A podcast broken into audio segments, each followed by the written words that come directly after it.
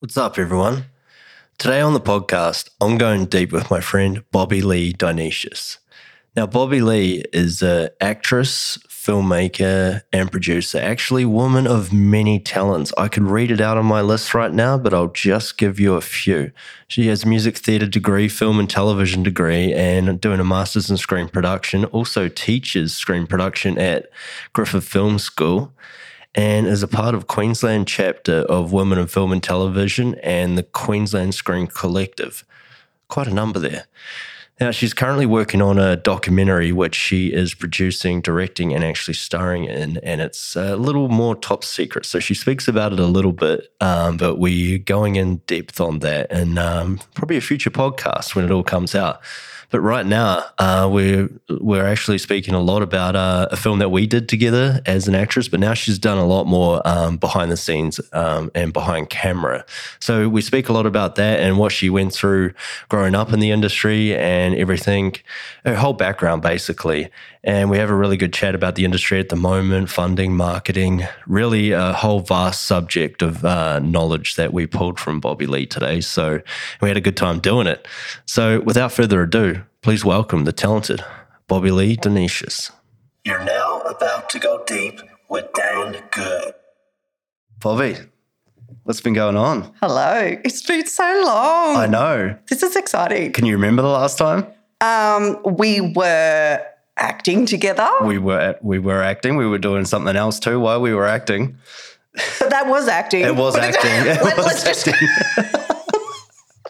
Um, I would have to say up there on the top three on-set kisses. Oh, oh, top 3 Okay, I'll Mm. It was take that. memorable. Yeah. Yeah. Top three. Geez, I want, now now I want to be the number one. I mean, what, what, what do I got to do? What's a man gonna do?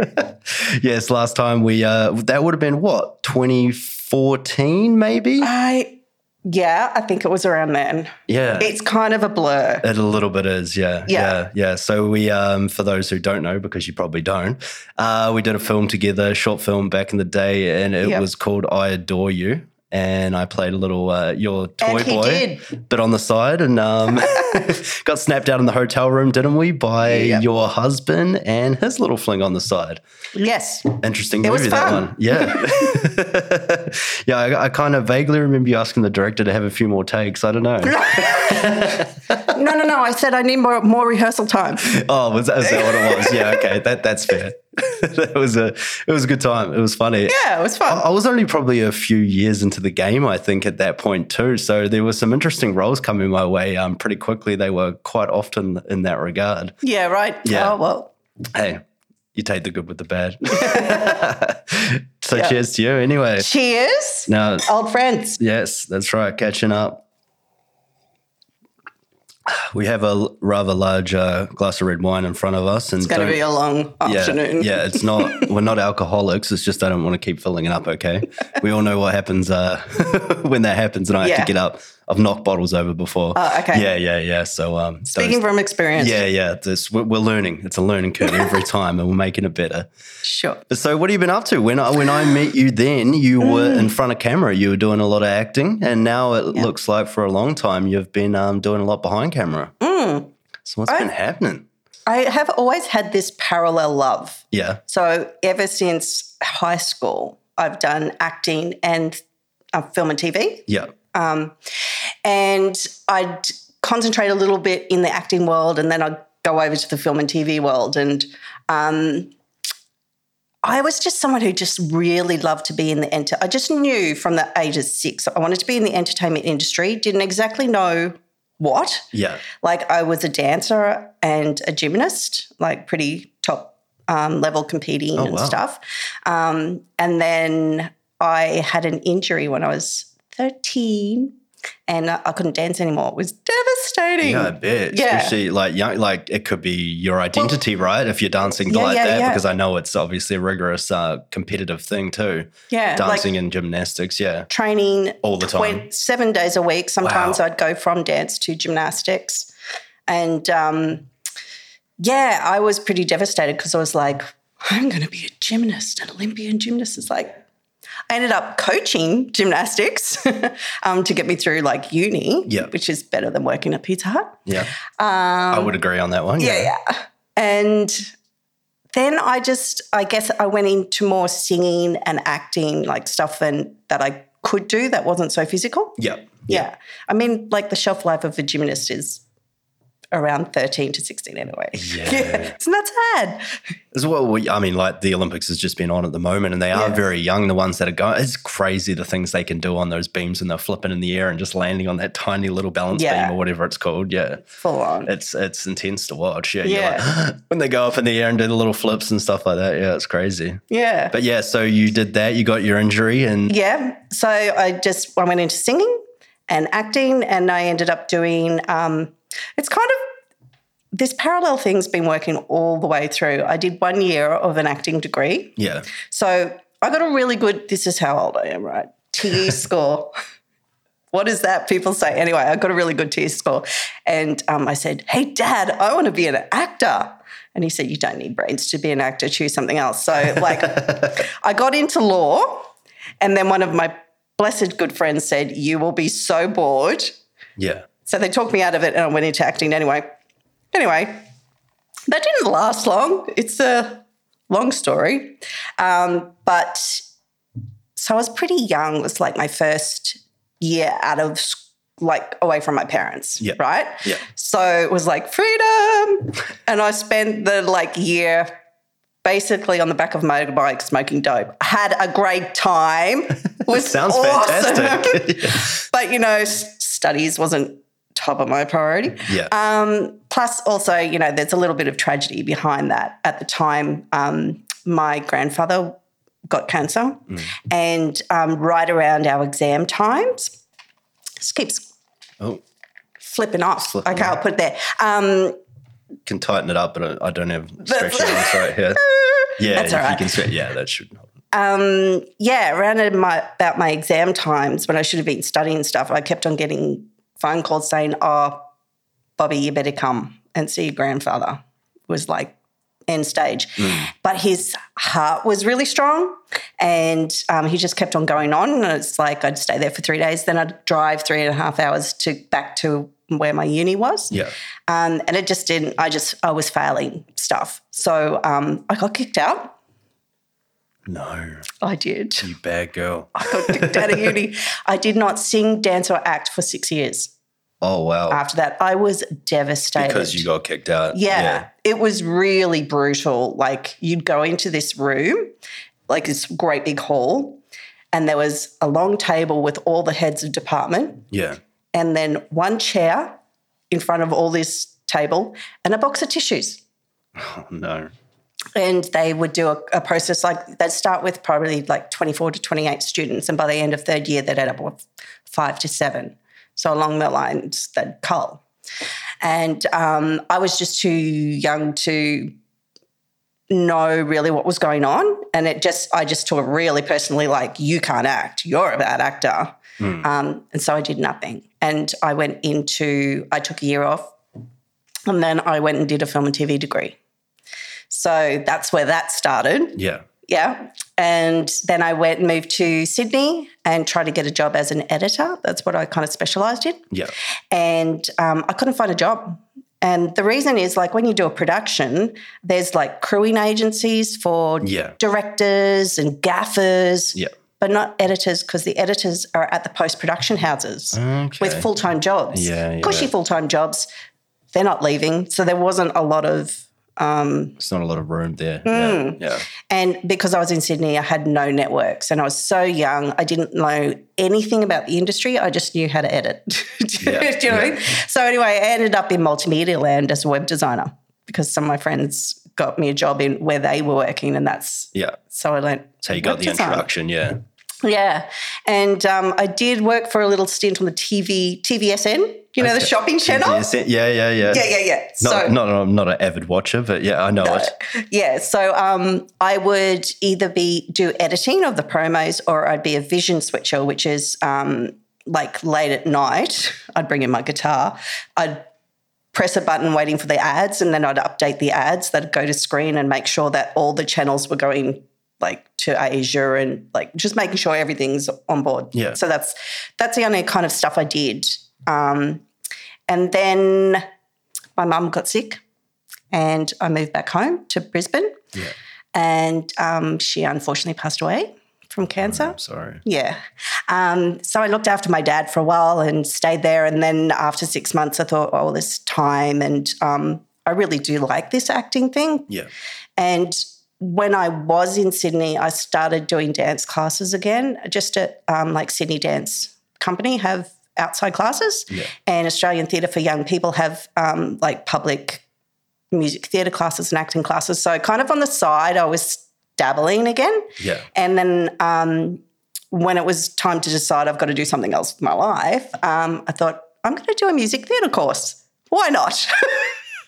Sort of going back to your old roots a little bit then, right? Yeah. So I went up to Mackay, which is the um, Conservatorium of Music, Yep. um, Central Queensland Conservatorium of Music, did a music theatre degree, had a lot of fun. Um, it was an amazing experience. Took me about a year and a half to get used to living in Mackay. Yeah. yeah. Was it so hot or it was really hot Yeah. and sweaty, but like it's in the, it's a little town. You know, Yeah. I, I was living in Sydney. Hmm. You know, uh, would yeah, take me adjustment. Yeah, it'd take me an hour and a half to get to work. Like From- oh. two bus, no, two trains, a bus, and a walk in you Sydney. lived quite rural or no, no, in no, Oh, you- I- Sydney. in Yeah, Sydney, yeah, I just lived on the wrong side of the bridge. Mm. You know. but in Mackay, I, I just kept on going. What am I doing here? But I had a great time. Yeah. Then I moved to Melbourne. Um, because I thought that's more cultural. I've been to Sydney, and didn't really like it. It was a bit of a Yeah. rat race Yeah, to yeah, me, a concrete jungle. What I keep hearing, yeah. Mm, I just mm, didn't like it. Yeah.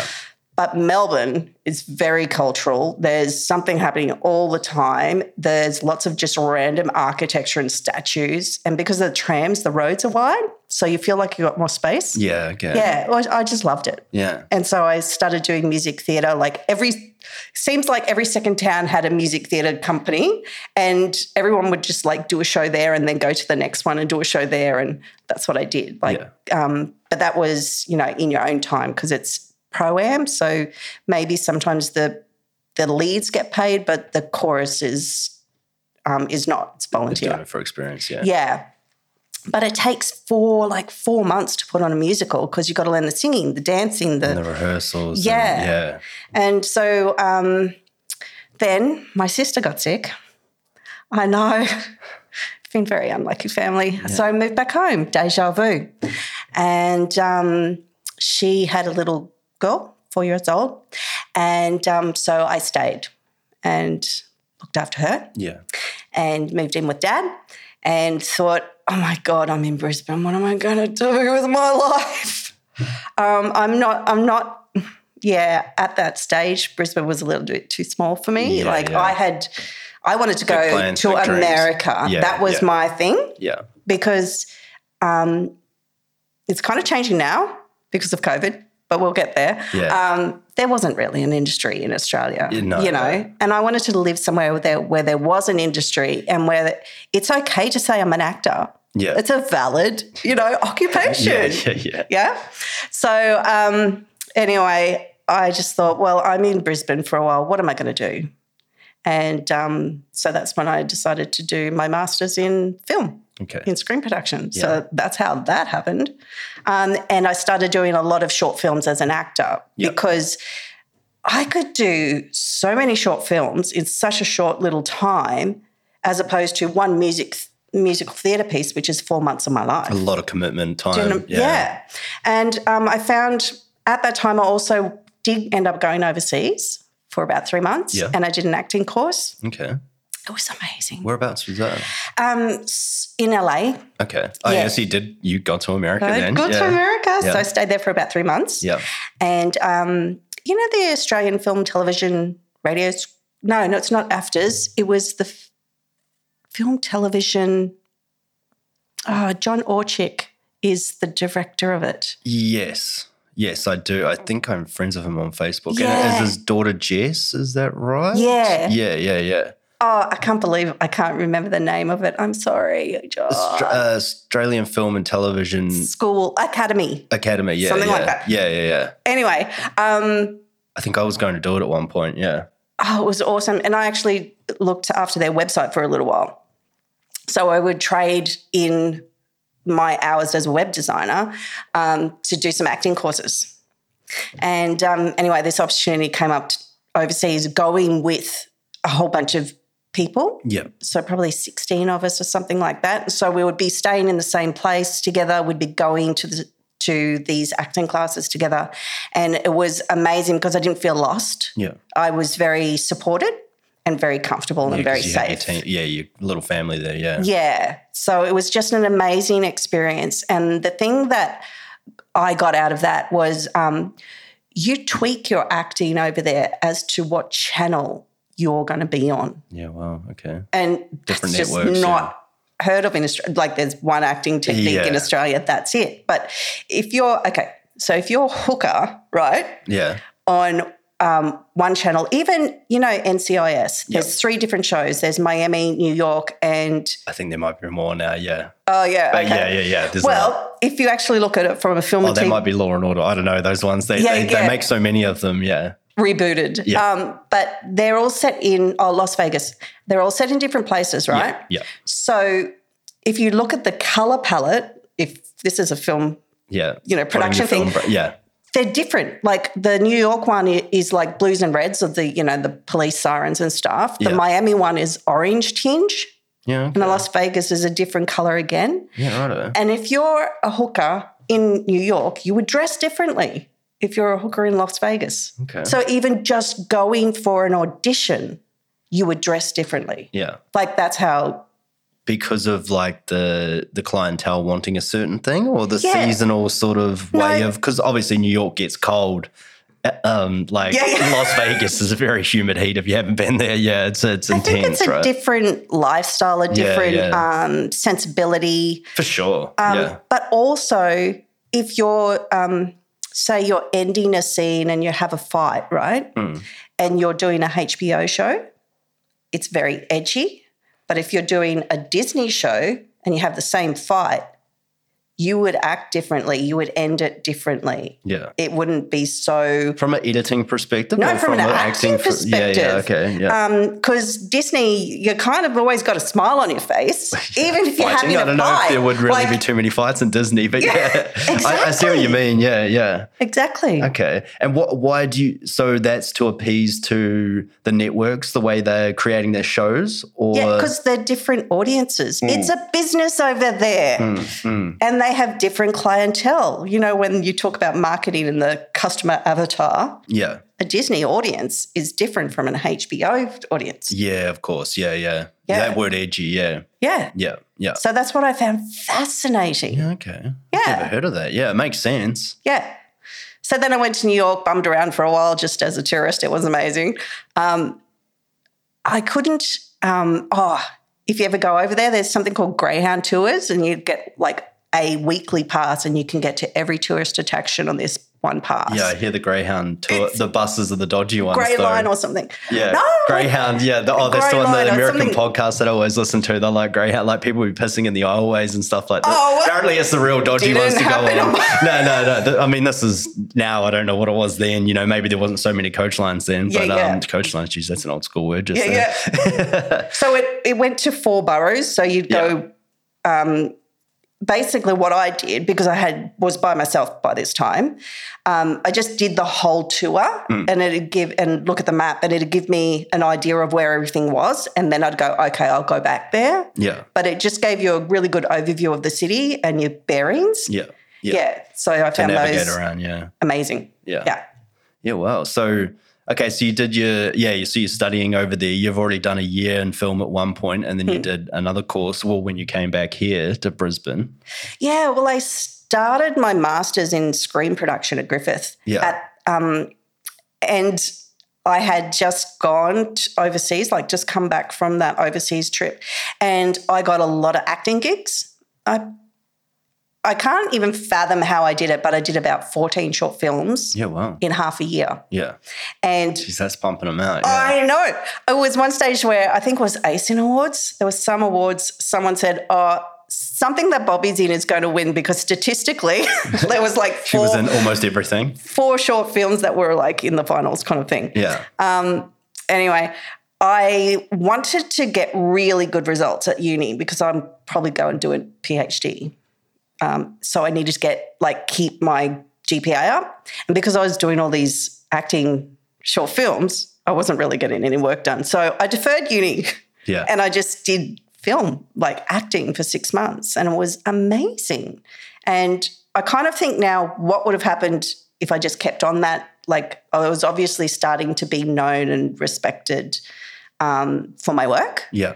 Um, but then I thought, I've started this film TV degree, you know, I really should Finish it. get back onto yeah, it. So that's why I ended up just going into film and TV land and, and leaving acting. Yeah. Like I do sprinkles every now and then, but it's only for short roles. It's only for a weekend kind of thing. So when would it, would that have been around that 2014 when we did I Adore You was one of Mm. I those reckon that 14 was- oh, that yes. you probably did. Yeah, that that seems about right. I do remember those ASIN awards. I think that some of them that you might have been up for or, or the teams that you worked with. Yeah, films. Yeah. Yeah. Yeah, yeah. Okay. So yeah, cool. So, and then um, the reason why I started the masters actually was as an actor to learn how to produce my own films. Yeah. Because I'm not the type of person that can just sit by and wait for my wait agent that to call. ring. Yeah. I'm not that kind of Hear person. that, people? yeah. So I thought I'm going to learn how to to make film. I'll produce my own films. I'll put myself in the the lead roles. Yeah. Right. Yeah. Obviously. Obviously, well, hell, it makes I'm sense the one if doing, you're doing the all work. the work. Yeah. No, I get it. I get it. Um, but then something happened, and this documentary landed on my lap. Okay. Right. Yeah. And then I went, okay. So did you finish your film and television degree? no, this was right at the beginning of my film. And You started the to do master's okay, okay, okay. Keep going. I won't interrupt. And so I started learning about documentary and just going down that path. yeah. And I've been there ever since. Okay. I'm still doing my documentary. Oh no. One day I will finish it. Yeah. So- it's a long slog. What's the documentary that fell in your lap then? Because obviously it must have been quite a quite an like it's something to stimulate your brain, stimulate your creativity for you to, you know, pass up what you were trying to complete. Yeah. Well, I can't talk about it too much. Okay. I might be able to talk about it in a couple months. But, and this is probably why the other reason why, um, you know, how everybody keeps on touch on Facebook, right? Yeah. And you know what people are doing and what roles and shows and yeah. yeah. Yeah. I kind of fell off Facebook for like two years. It's like Bobby who, you know? Um, I got really sick, Okay. really sick. no. Yeah. So I just dropped off the face of the earth. Yeah. Yeah. And just, it's like, I got to look after me for a while. Mm, which is important. Yeah. And then I thought, I'm a filmmaker now. Why don't I record myself? Oh, okay. What was I thinking? Um, yeah. So I am producing and directing and starring in a documentary feature film. Well, you kept um, true to casting yourself anyway. I know, I know. And I thought, you know, I'm an actor. I'm used to being in front of the camera. I'll be fine. I'll be fine. Maybe not as yourself being sick. No. It's different. Mm. It's really different because if you're the actor, right? So in a documentary, the director, the producer looks after the director, right? Yeah. The director looks after the The film. the participant. Yeah. Right? Yeah. Are they okay? But when you're all those three hats, Yeah. who's there looking after you? Mm-hmm. No one. No. Yeah. And also, who's the one cracking the whip to keep it going and keep it on the rails? When one of those people, when they're all me, doesn't want to. Yeah, that's tough. It's It's a tough really, slog, yeah. It's really hard. Hmm. You know, and people would, like my supervisor would say, Do you really want to do this? Do you really want to do this? And I'm, you know, I was bright eyed, bushy tailed, and I'm like gung ho. It's like, Yeah, why? What? Get out of my way. What are you doing? Yeah. And then after a while, it does get hard. Yeah. Yeah. So sometimes I had to put it back on the shelf just to look after my own mental health. Mental health. Yeah. Yeah, and pick it back up when I'm I feel um, stronger. Yeah. I guess. Yeah. And slowly getting a team around me, which I have now, which is Okay. great. That is awesome. Yeah. Yeah. And so now going for funding and talking to the ABC and um, that kind of thing. Yeah. So that's where it's at. Okay. Yeah. So uh, TBC dot dot dot. So you can't really share too much more. Like, No. Uh, see, this is the thing. This is the other really, really, really hard thing is um, most of the people on my Facebook, which is about 5,000, are actors and filmmakers. They're my friends, colleagues, um, peers, right? Network connections. Yeah. Yeah. Yeah. No one knows I got sick. Yeah. So I not only have to launch, hey guys, this is my film, come and join me on the journey. I have to say, hey guys, I got really sick. Yeah, but I mean, who doesn't kind of go with that story though? You know, I mean, they're going to understand when that you you were sort of disappeared as you as you say off the face of the earth, the social media verse. Yeah. They're going to wonder why, you know. And then as soon as you hit them with that, then to be fair, I mean, not to use an illness as like something to get people on side of, but Yeah. that if anything's going to, you know, really get people wondering what you're up to and, and and on your side and supporting you is something like that you know not to play it or play off of it but Hmm. you know people are going to understand and then they're going to be along with the journey because i mean that's why they you know it's the emotional journey of these things that people get brought into right and Yeah. the, humi- the humility into it so i can't see why they wouldn't be on board I know it's just you- hard. It's, it's- just hard to, yeah to sharing something so personal yeah, like that but yeah, yeah. no i, I get it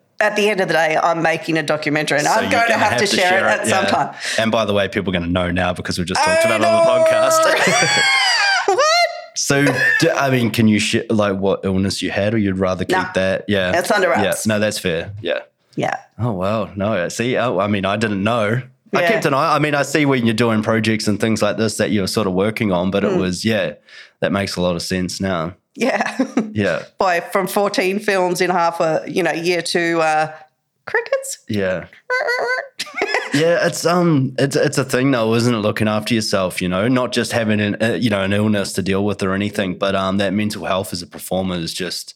I mean, we've spoken a lot on the podcast from different things of hmm. anxiety and you know depression and things like that, and uh, and a lot of things that, as a filmmaker and or as an actor that you can go through, and it's it's a hmm. really tough time that you got to look after yourself because if you don't look after yourself, how can you really be in the best position to create the best work, the best characters, you know, and put Yeah. on a performance?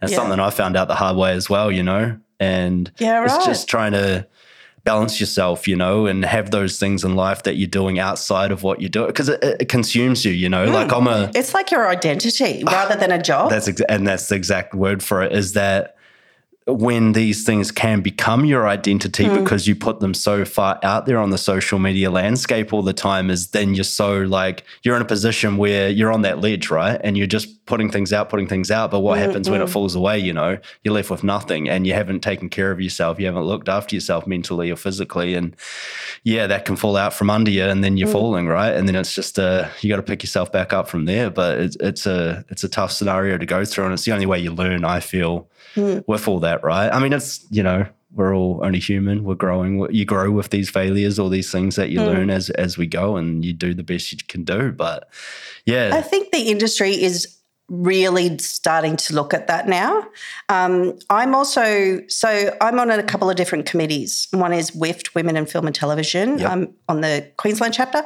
And there's also um, Queensland Screen Collective, so QSC. And that actually was born last year through COVID because there was all these filmmakers who felt really isolated. They couldn't work. yeah So it's the same, you know, kind of with actors and filmmakers.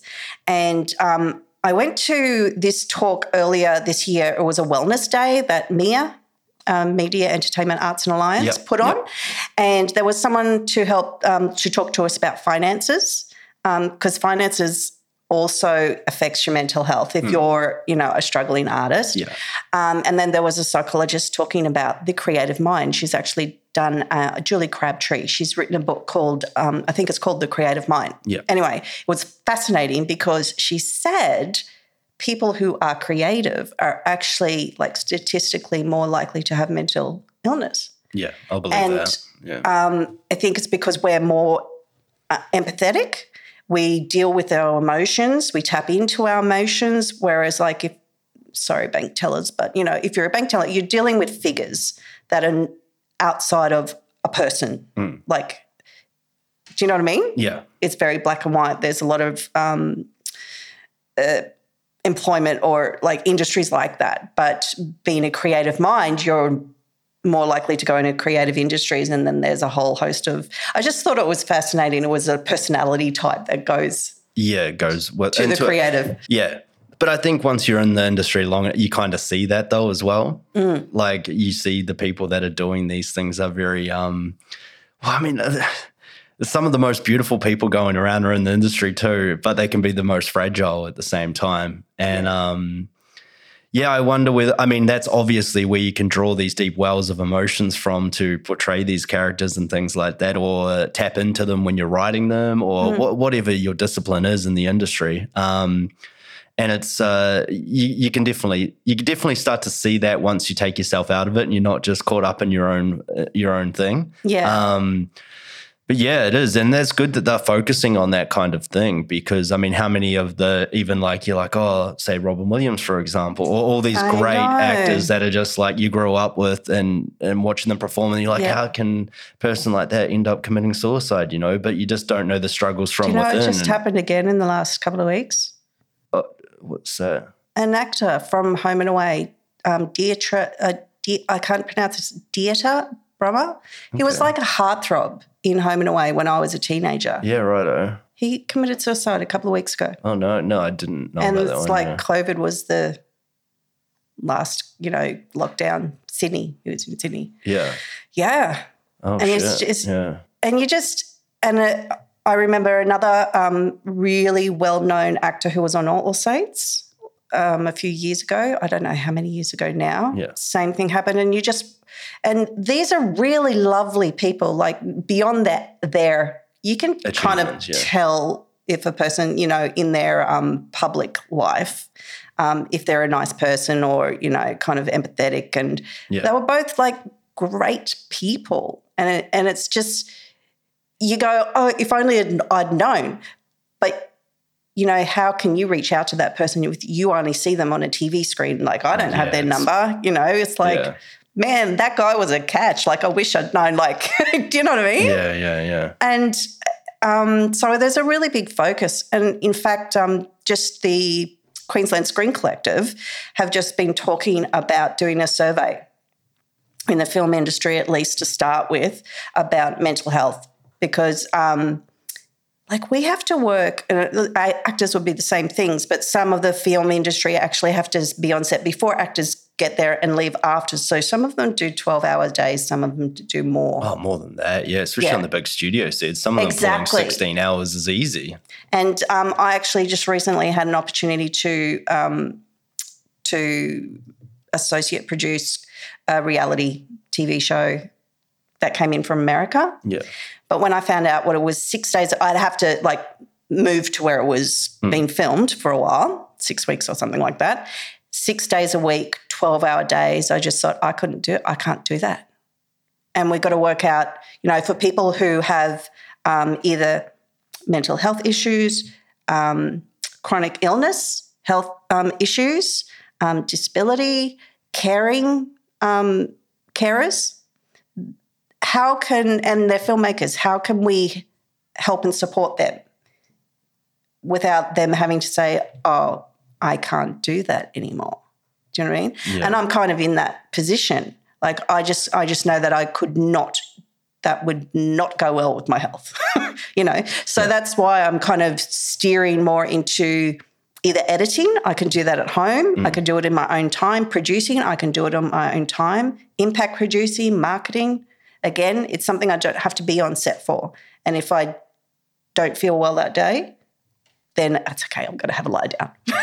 Yeah. do you know what I mean? Yeah, yeah, yeah. So I'm kind of working out how it, I, it can work for me, but I can yeah, never yeah. be in those, you know, um, nine to five contractual Mm. jobs kind of thing. yeah. Yeah.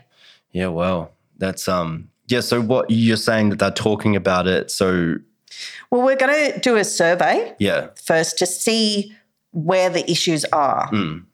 So you can't really do anything like the last, I think um, 2016 was the last kind of industry survey, Yeah. which is kind of old. Yeah. um, and it's become more pre- prevalent and it's becoming more um, in the front that people are going, yes, let's do something about it now. Yeah, well, I think people are talking about it. I mean, every year now, like it's Yeah. like it's a thing. Like you know, And it, it was not even a thing that you would speak about on, in a lot of um, circumstances. You know, like I honestly swear I don't think I heard the word anxiety until I moved over into Australia, really. and that was well, prob- no, that's because it was stress, and stress was good because it made you all busy and you were being productive, and you know it was like, yeah. "How you doing? Oh my god, I'm so busy. How you doing? Oh my god, it's so stressed." Yeah, that's Do you know what I mean? It's Yeah. very and acceptable. that has a name, yeah, Yeah. and that people. But that's what I wonder whether like you, you know, you address it and you give that power to that name though too over Mm, yourself. You know, like that's what we've spoken about a few times before, and I still do wonder that. Like it's yeah, you know, like you you keep saying this thing, so it builds up even more within you anyway. Even yeah. though it's probably there, and a lot of times with emotions and things like that that you don't not sure how to deal with, obviously confronting them as a start, and then talking about them as the next step, and that can relieve it a lot or relieve it completely. Um, but yeah, that's what I, you know, what- everybody's different. Everybody Mm. has different levels of it, you know, but I'm sure there's some sort of heavy medium where you can maybe find by a survey or something Mm. like that and talking to people where you could actually understand it and think of ways to, you know, address it and things like that. Yeah. I'll tell you a quick story. Um, you wouldn't think that I would be someone with social anxiety, right? Yeah. I seem pretty confident, and um, I used to review theatre. right? and um, I'd love going to the theatre, and but I'd get all invited to all the VIP parties afterwards. Right, the food was great. Stay till the speeches, talk to some people, but I would stand there and not talk to anyone because I felt really insecure going up to to say, "Hey, my name's Bobby Lee. How are you doing? Yeah. I'm reviewing the show. How, what did you think of it?" Kind of thing. So I kind of gave myself a game, and I thought, if I talk to one person tonight, then I will. I can feel proud of myself. Yeah.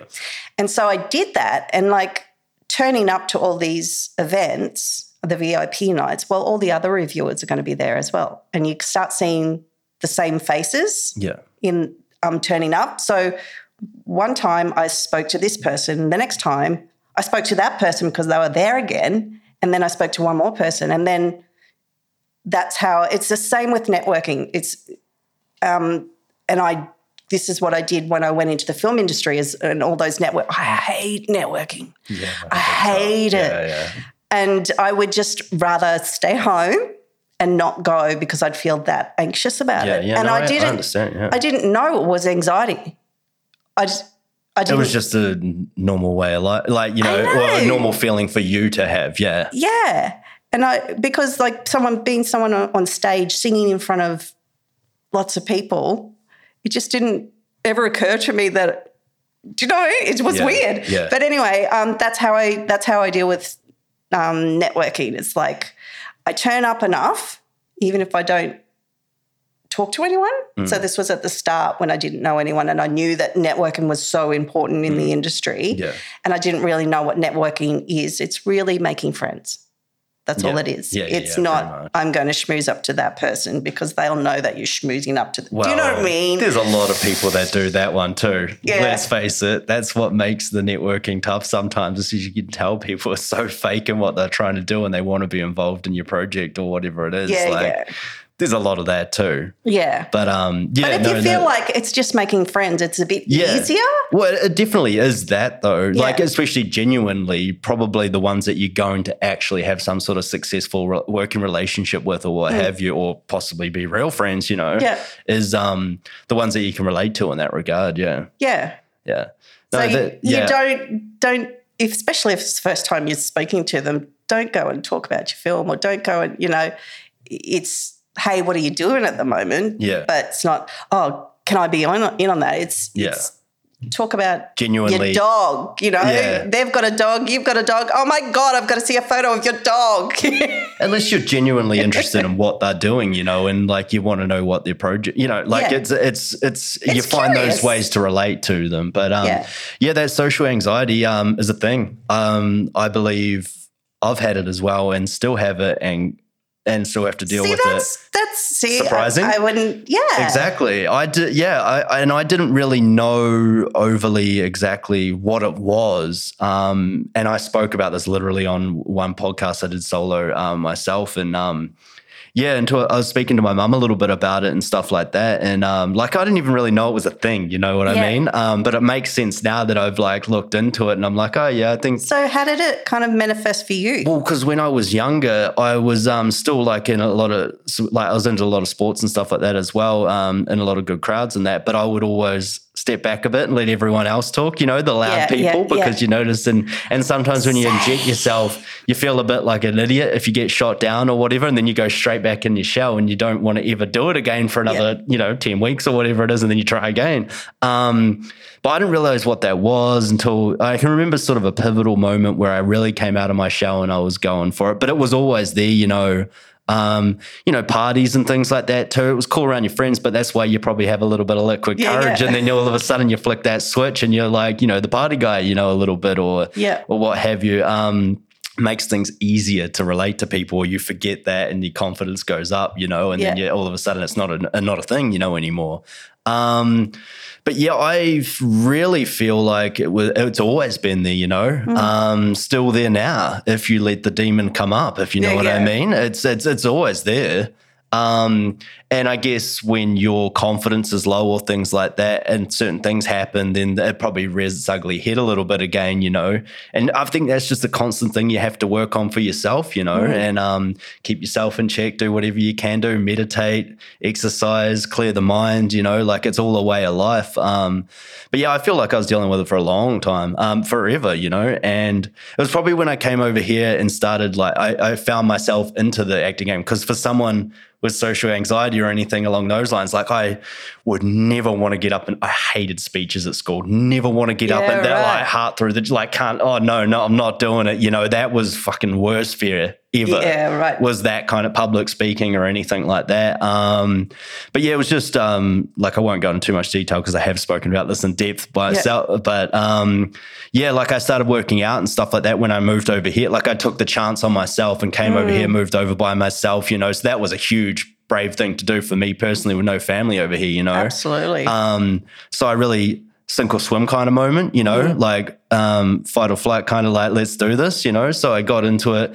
started working out more confidence in myself, more belief in myself, you know, and it just sort of flowed from there and then fell into the acting game and then went at it. You know, anyone that you would ask when I was at school wouldn't have thought that I'd be doing that, you know, acting and stuff like that. Like, what the hell, you know, like that's a turn. And since then, you know, and I started confronting fears as well, you know, like um, skydiving because I was like scared of heights, you See, know. no, I would not do that. Oh yeah, it's it's great. It's fun. Um, but you know, just things like that, and um, like recently, you know, did stand up comedy and stuff like that as well. And that's like, you know, from that point of like the biggest fear is going and just confronting it. You know, you really I find out had to something do that yourself. in my acting course overseas. Oh, really? One of the last things we had to do was a five minute stand up. And Yeah. uh, to me, that is worse than death. Like Oh, yeah. stand up comedy. hard, yeah. Oh my God. Especially just doing it and speaking words, never alone trying to make people laugh and like you. It's the hardest thing out. Exactly. yeah. Yeah. I don't know why people do it. It is fun though. I, I, I, it, it really, um, when I did it, it, it served its purpose. If you know what I mean. I still want to do it again. Every now and then, I'll have something funny happen in life, and I've like think of stand up routine, and I Oh, want to yeah. go try it out at open mic night. You know. Oh, wow. Um, but um, yeah, like for me, it was just pushing that boundary, you know, and that and that fear, and just getting up and sucking it up and ballsing up and going and do the damn thing, you know. Yeah. And I got a lot of confidence from it. I was like, oh yeah. Because I, had a, a position where, uh, like, some stuff happened in the industry and that, and I just fully burnt myself out, you know, from going at it from the start, just going balls to the wall, you know, and going fully at it. And it was my identity, you know, it was my everything. Every like I just, you know, like hang out with friends and go out a bit and stuff like that. But really, I was acting all the time, and that was just everything, you know. Yeah. And um, when you put so much emotion and passion and effort into something like that. When certain things get pulled away out from under you, or you have this expectation, or what have you, you know, you got to learn to deal with that, and that's a mental health thing, you know, too, Yeah. in that regard. Um, but yeah, it's even harder when it happens with people that you're really close with or you're friends with, you know, and they're, your circle. You know what it's like to have a film fam, you know, like it's Mm. Yeah, just yeah. a different thing. Um, but yeah, and and I just fully burnt myself out and had a real rough go of it, and it took a bit to build back up, and because I felt like I just pulled all the confidence out of me. Eh? I basically right. had nothing in the tank, and like in this game, self belief and confidence is everything you got to go with. You know, that's what draws people in. You know, it's why you get and resilience. I think Yeah, resilience. Yeah, and you got to have a tough skin, you know, in this game because you get shot down a lot. Um, it's well, it's a part of what everything that you do. You get shot down in an audition. You know, if you don't get the role, like you got to Yeah. just move on with it, leave it in the room, and move on um, as best as you can. Um, That's actually what I learnt from because I was so young when I did my music theatre d- degree. And Yeah. when you're in a degree, um, you're vying for the same role with all your classmates every year. Yeah. Do you know what I mean? Yeah. And it's it, the pressure is so high. It's like if you don't get those three parts, that's it. Do you know what I mean? And so you invest a lot into those auditions, but over the time, I learned that you just got to let it go. Um, and someone gave some really good um, advice, and I can't remember who it was. But when you go do an audition, it's really good to actually go and meet a friend for coffee afterwards. yeah. So you can kind of you stop Just that. Oh my god, I should have done it this Yeah, way. yeah, you know, yeah, I should have said that. Why didn't I think? Do you know what I mean? And it's and you just got to think. Do you know what? There's going to be another audition next week. It's fine. Yeah. Yeah. It's fine. That's And a good just- way to ground yourself, though, is to go back into reality because, as we know, the film like industry is just like a whole other world, you know, in itself. And um, yeah, to bring yourself back down like nicely because you're always buzzing when you go do something Mm. like that, right? Like, but it's good to be able to confide in someone and bring yourself back down a little bit. But I think you honestly learn it with experience, though. Anyway, like you Yeah. got to feel like that because you're so passionate about what you're doing. Otherwise, why are you doing it? You know, Mm. like it's like so much time and effort. Like it's just ridiculous if you don't want it. You know. Yeah. And yeah, I, I feel like you learn because you, get so attached to wanting that role. You get a big opportunity, you know, in a film that or like someone, you know, like there's a star in this film, and you're like, I can't believe I'm getting this Yeah. audition for a bit role in this Marvel film or this whatever the hell it is, you know, Yeah. indie film that's is going to be a good thing. But it's just like you're always going to have that little bit like, God damn, imagine if I ever got that, you know, if I got that role, where would I be now? But you got to learn to just let it flow off you, you know, like Yeah. like a water with the, on the duck's back, you know, like it's just nothing, like it is what it is. But I think I think for the first few years, you're always going to feel that way when you're doing it, right? Yeah. I think so. Like I think it's just a natural pro, like progress. I feel like we're old veterans. I feel like a little bit saying it, yeah.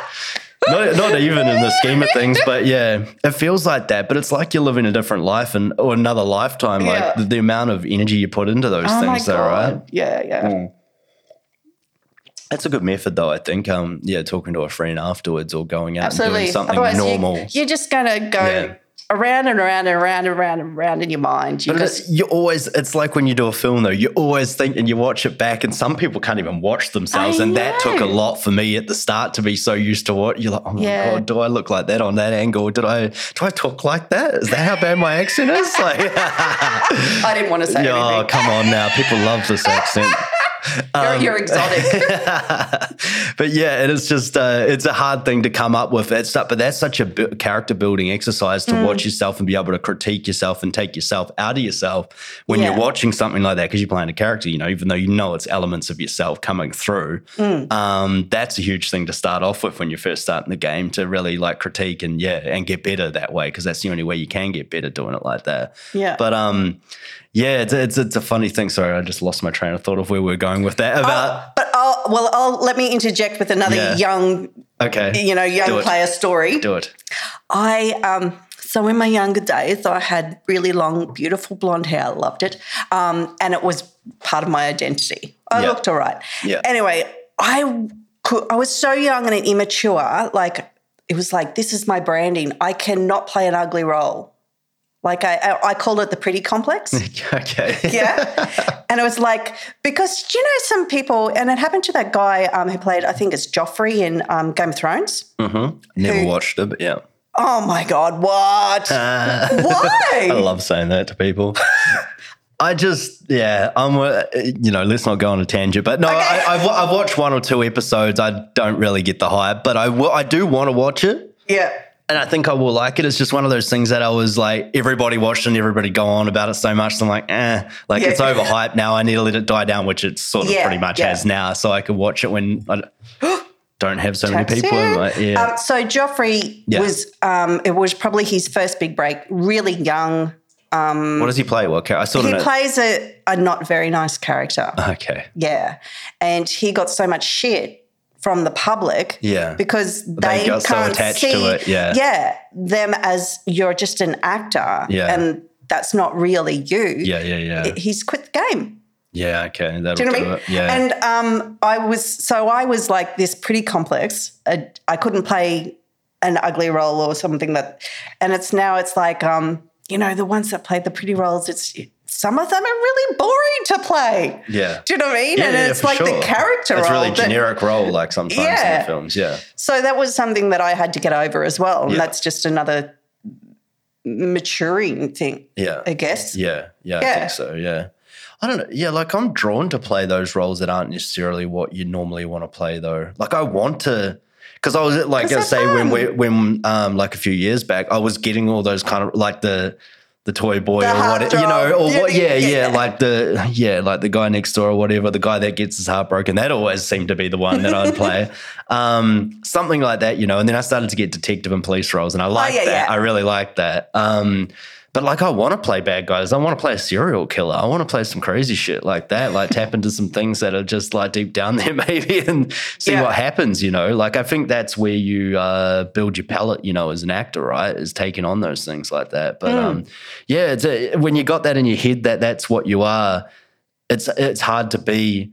Sometimes, like when you get those roles, yeah, for someone young, Well, it's something that, you got to learn. Yeah. it was learning to separate me from my character. Yeah, yeah, yeah, yeah, Yeah. yeah. See, I had a funny thing. Like, I was thinking about this last night. I don't know what movie I was watching really late last night, but um, I, I always used to have this thing. Like, you know, it came from like I was so like, oh. I want to look, you know, you want to look cool. You want to dress nicely. You want to like when you're when you're growing up, when you're young, you're trying Yeah, to find yeah. yourself, you know, and you want to always like, you know, be on the level, you know, and like attract this chick or whatever, you know, whatever sex you're into or whatever, you know. But um, and like I remember when I was like getting the roles and stuff, like I always thought I was like, oh, I don't want to wear that, you know, like you know what I mean, like not separating myself properly from it. I was still myself, and like, Yeah. oh, I don't want to see people to see me in that, you know, like or just like try, I would always try to like get suck up to the stylist or whatever, like and try and um, like you know, oh, wait, wouldn't it be cool if I got this instead? Like had What this about the makeup person Yeah. who's like,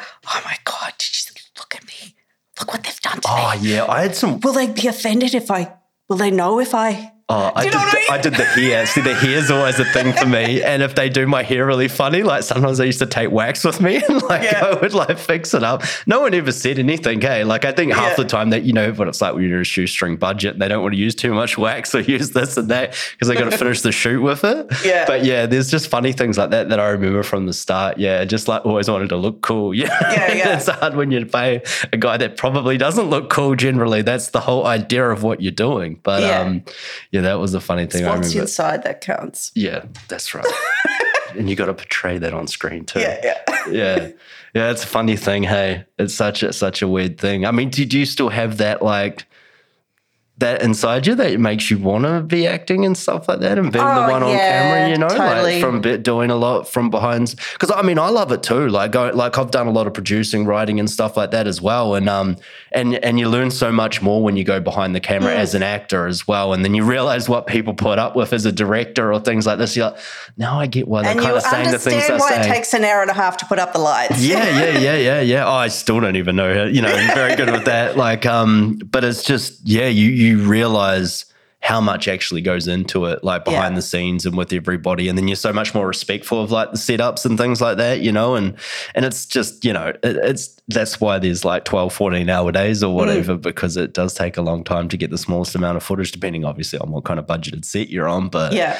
it's just the when, way it is. when I was a singer in a band, um, so I was in a soul band for three years Hmm. um, in Sydney, and um, I used to think the reason why I was became a singer is because like I just have to carry around a microphone. That's it. You know, I don't have to be a drummer and carry around all this stuff. It's, Yeah. The setup is like, yeah. You know, my mic up I'll see you at the go. bar while Warm you're up. setting up. You know, yeah, yeah, yeah. yeah. So you always have to. Yeah, I'm not. Um, you thought about that before you did it. and also the other thing is um, with film and TV, uh, like I really love editing, partly because I get to sit in a you know, really comfy room Yeah. on my butt. I don't have to get up at five o'clock in the morning to go out on set Hmm. into God knows what kind of whether it's the mountains and it's cold or it's boiling hot or it's raining or whatever. Um, and I don't have to be a lighting technician and, and deal with all the lights. So uh, I guess I've cho- chosen the. Um, it's really hard working, but not labor intensive. Do you know what I mean? But you I'm a lot of lazy pre- like that. You got a lot of pressure on you though too as the editor, and as the editor, you can change so much about what That's you're what doing, and that's what you like. about it. But see, it's that- like the control and the creative Yeah. freedom. Well, that's um. For example, I adore you, right? Hmm. Remember when we first did that film? That was a drama. That was fully written as a drama, right? Shot as a drama. Was it? I feel like it was with comedic elements. Yeah, yeah, yeah. But when the edit was done and what was done on the edit when we went to go and watch the film, it was just a full blown like rom com comedy. Like it was just it was a comedy of errors. Like the whole Yeah, yeah, yeah. thing. It was changed so much from the script you read, or maybe that was just my mind, you know, perceiving it that way. But I felt like it was a pretty. I'm a dramatic actor. Well, it was a pretty heavy drama, like sort Yeah, of yeah, orientation. yeah. There was co- obviously a lot of comedy, uh, com- comedic moments, but. I was gobsmacked when I watched it, like of how much it was changed in the edit, and it was it just became a full blown comedy, like just Yeah. comedy every scene. But Yeah. that's something that I feel like because the the editor was a bit of a goofy guy himself, and he Yeah, sort yeah. of wanted to make it that way and bring it out in it, and that's what he did with Yeah. it. And and I always wondered what they thought of Well, that. the The ones that oh, wrote it, you know, yeah. the, Oh, the yeah. and and I always wondered what they thought because. I don't know if we had a premiere in the end because I know the leads were going out when they wrote it together and then they broke up. I wasn't going to talk about I'm gonna gonna- talk about it. I was going to say there's a, there was a lot more going on behind It the scenes, and it wasn't lot. you and me. Life imitating art, art imitating life. I Isn't that the thing with this know. industry? Yeah, it was. Yes. It was suppressed. That was our best work. It could have gone places. Yeah, because yeah, it never really got put out there, right? Like, It was suppressed because Yeah. someone didn't want it to. Again, it's like the pretty complex. They didn't want them to be seen in a certain light. yeah, okay. Yeah. I wish you could tell me which one you think, Mm-hmm. because I ran into them. I've ran into them both since then. Oh. How are they? Oh, it was ages ago. I ran into. Is it Michaela? Okay. I'm not saying Yeah, well, I will. I talk a lot, so I'm going to keep saying. anything. This is his show. I ran into her in the gym, into Oh, yeah. my gym ages ago. This is years and years and years ago. So not long, you know, a few years after we did it. Yeah. Um, and I think I ran into him on like a film night or something, you know, around Oh, the traps, and then he sort of t- and I'm like that makes sense. Like he told me more about Yeah. what was sort of going on, and then I was like, "Geez, man, that's rough." Like you know. Really got phased out a bit of it, and then it never really saw the light of day. I don't believe it might have been at a festival though once. I believe it may have been. I don't, know. I think I got a copy of it. Really? I think. Have you not seen it? Have you not seen it at all? I believe I have a copy of it. Oh my God. And I think it's because I probably shouldn't be saying this. you can Oh, cut well. this bit. Um, yeah, I'm just thinking now because I did a few films with Michael afterwards. Mm-hmm. Um, yeah, let's just, I'll stop saying that before I dig myself in a deeper hole. Maybe I we can have I- a movie night Yeah, later. yeah, I think I'll, I'll have a look for it because I was thinking about this the other day when I hit you up about coming on. And I was like, hold on a minute. I know, I- and I it was like, like I never film. got that DVD for my showreel. Yeah, yeah, yeah. Well, that's that's another thing in itself at the start, know, isn't right? it? And how many times does that happen?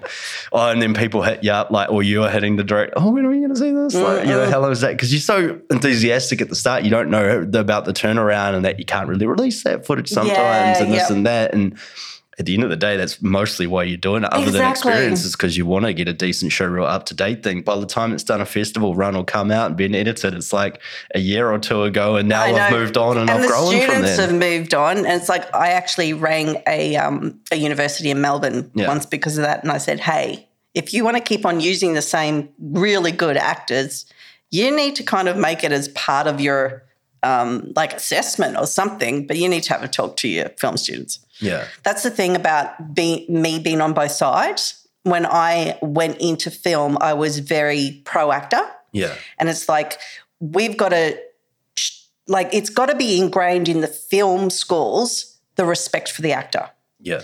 And it's not the actor, the talent. or you don't talk about them, or you know when they're sitting right there, use their name. Do you know what I mean? Even if you're not talking to them, but you're talking about them. Yeah. You know, uh, that's my like big thing when I went in there and I said, you, you've really got to, it's a collaborative thing. Actors has spent a lot of time on their craft. Yeah. You know, Yeah. so um, in building that respect and that collaboration um, was huge for me. Going into film school, I had this like bee, bee in my bonnet. Yeah. Yeah, But it's yeah, and and I think I was a little guilty of that from the start too. I didn't I didn't realize. I mean, you don't know unless you do a lot of film school either. And like Mm. for me, um, like I didn't really go through film school. I did a lot of training, you know, outside of it. But really, I'm more hands on. I just did films, you know, Yeah. which I still think is one of the better ways to do it. But obviously, you learn all the things when you do film school as well, Yeah. which is immensely.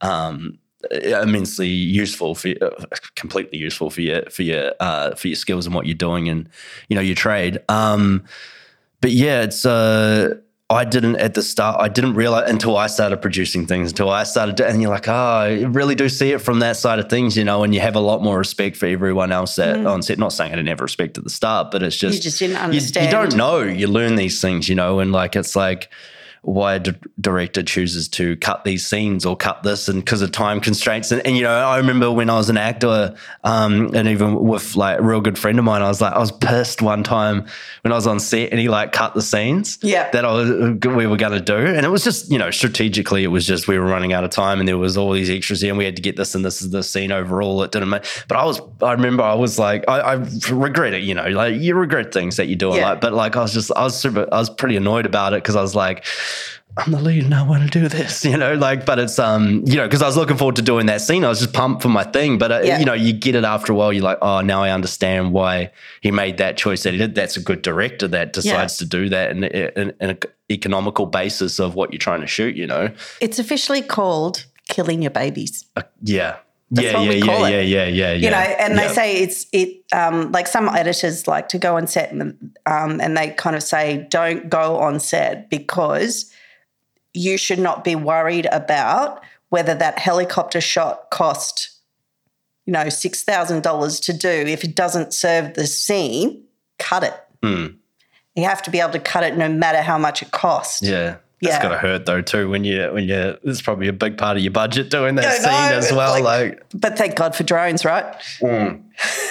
Yeah, it's a huge innovation, right? Yeah. Mm. Yeah. Well, speaking of film school and stuff, so you're you work for Griffith Film School now here in Brisbane. So for the last three years, I've been um, supervising. So in second year, the students do their first corporate. Yeah. So they're used to doing drama, Okay. and they're used to doing stuff that they've written, and they, you know, can fight amongst themselves about the artistic integrity of, of a shot or whatever. Yeah. But when you work for a client and a corporate, which let's face it, that's going to be your kind of Bread and butter. Bread and butter Yeah, when you- you're going to make any kind of money. Yeah, yeah. yeah. um, you got to learn how to do that, and Yeah. we um, put it into the curriculum so that by the time you leave, you've actually got that showpiece Okay. already on Yeah, your resume. You know, Yeah. um, so I come in as a supervisor and take them through that because some of them are really young and they're really freaked out by talking to grown-ups Yeah, that's fair. and negotiating like. Yeah. Uh, yes, What but we've only got and what you three days to do this. So should, we really can't do a 30 minute, you know, just the whole negotiating and the, and the um, paperwork that goes along with it and the structure and the schedule and what do I say to them and blah, blah, blah. So that's what I do. And then I go out on set with them. Um, partly for quality control Yeah. um, and also to assess them and blah, blah, blah. Yeah. But I love it. It's like I get paid to go out on set and Yeah, that's teach awesome. kids to to make films. It's like, fun. I Yeah. love it. So when you say corporate, are they doing like um, promo- promotional video, you know, Yeah. for a client and yeah, Yeah. and meeting those expectations and, th- and it can't always be about your creative integrity and what you're trying to do. You got to like, wants. yeah, Yeah. Yeah. And um, Because it's tough. I've been on those commercials where they have the um I remember being on one uh instant scratcher commercial. Shit, Oh, yeah. I, I should probably watch what I say some of these things. You do sign NDA agreements. Um no, but I just remember the clients being there and uh what we, we were having like a family dinner or whatever it was on a Sunday and they kept changing out like the um the colors of the the cloth over the tablecloth, you know, like and then so when they changed the tablecloth, they had to change the settings of this and that. Then they were like, oh, do we need to change the actors? Like, you know, and it was going through that, and it was so funny. Like they would set everything up, make it mint, you know, and it like looked cool, and it would just changed the whole vibe of it and everything. And then you just watch them when they had to finally then go back to the clients, and they're like, nah, maybe change it back to the one you had before, and like all that rigmarole, you know, and you could just see the people in the crew like wanting to go, oh, what the, Yep. you know, we can see what looks good on the camera, but they ha- you have to please the clients. But I was kind of blown away by that. That um, yeah, so like they didn't have the people letting them, they didn't trust them. It felt like to do their creative vision. You know, they had to be there overseeing everything, although they don't even really know what the hell they're doing in the first place. Like, Yeah, yeah. They're, they're just like, you've got us to produce this product for you. You've given us the leadway and the blueprint of what you kind of want out of it. You like the concepts that we put forward let us do our thing, you know, Yeah. because it can stifle your creativity and your freedom if you're like, oh shit, I've got to impress that person they're on set today, you know, Yeah, like yeah. or whatever. It's kind of weird to see. Yeah, I, w- I was kind of blown away by that. Like, I mean, obviously, I was getting paid to be there, so I was just like, you did it, Yeah, you know, this is sweet, go, you know, okay, this is the if we go life. over time, Yeah. fine.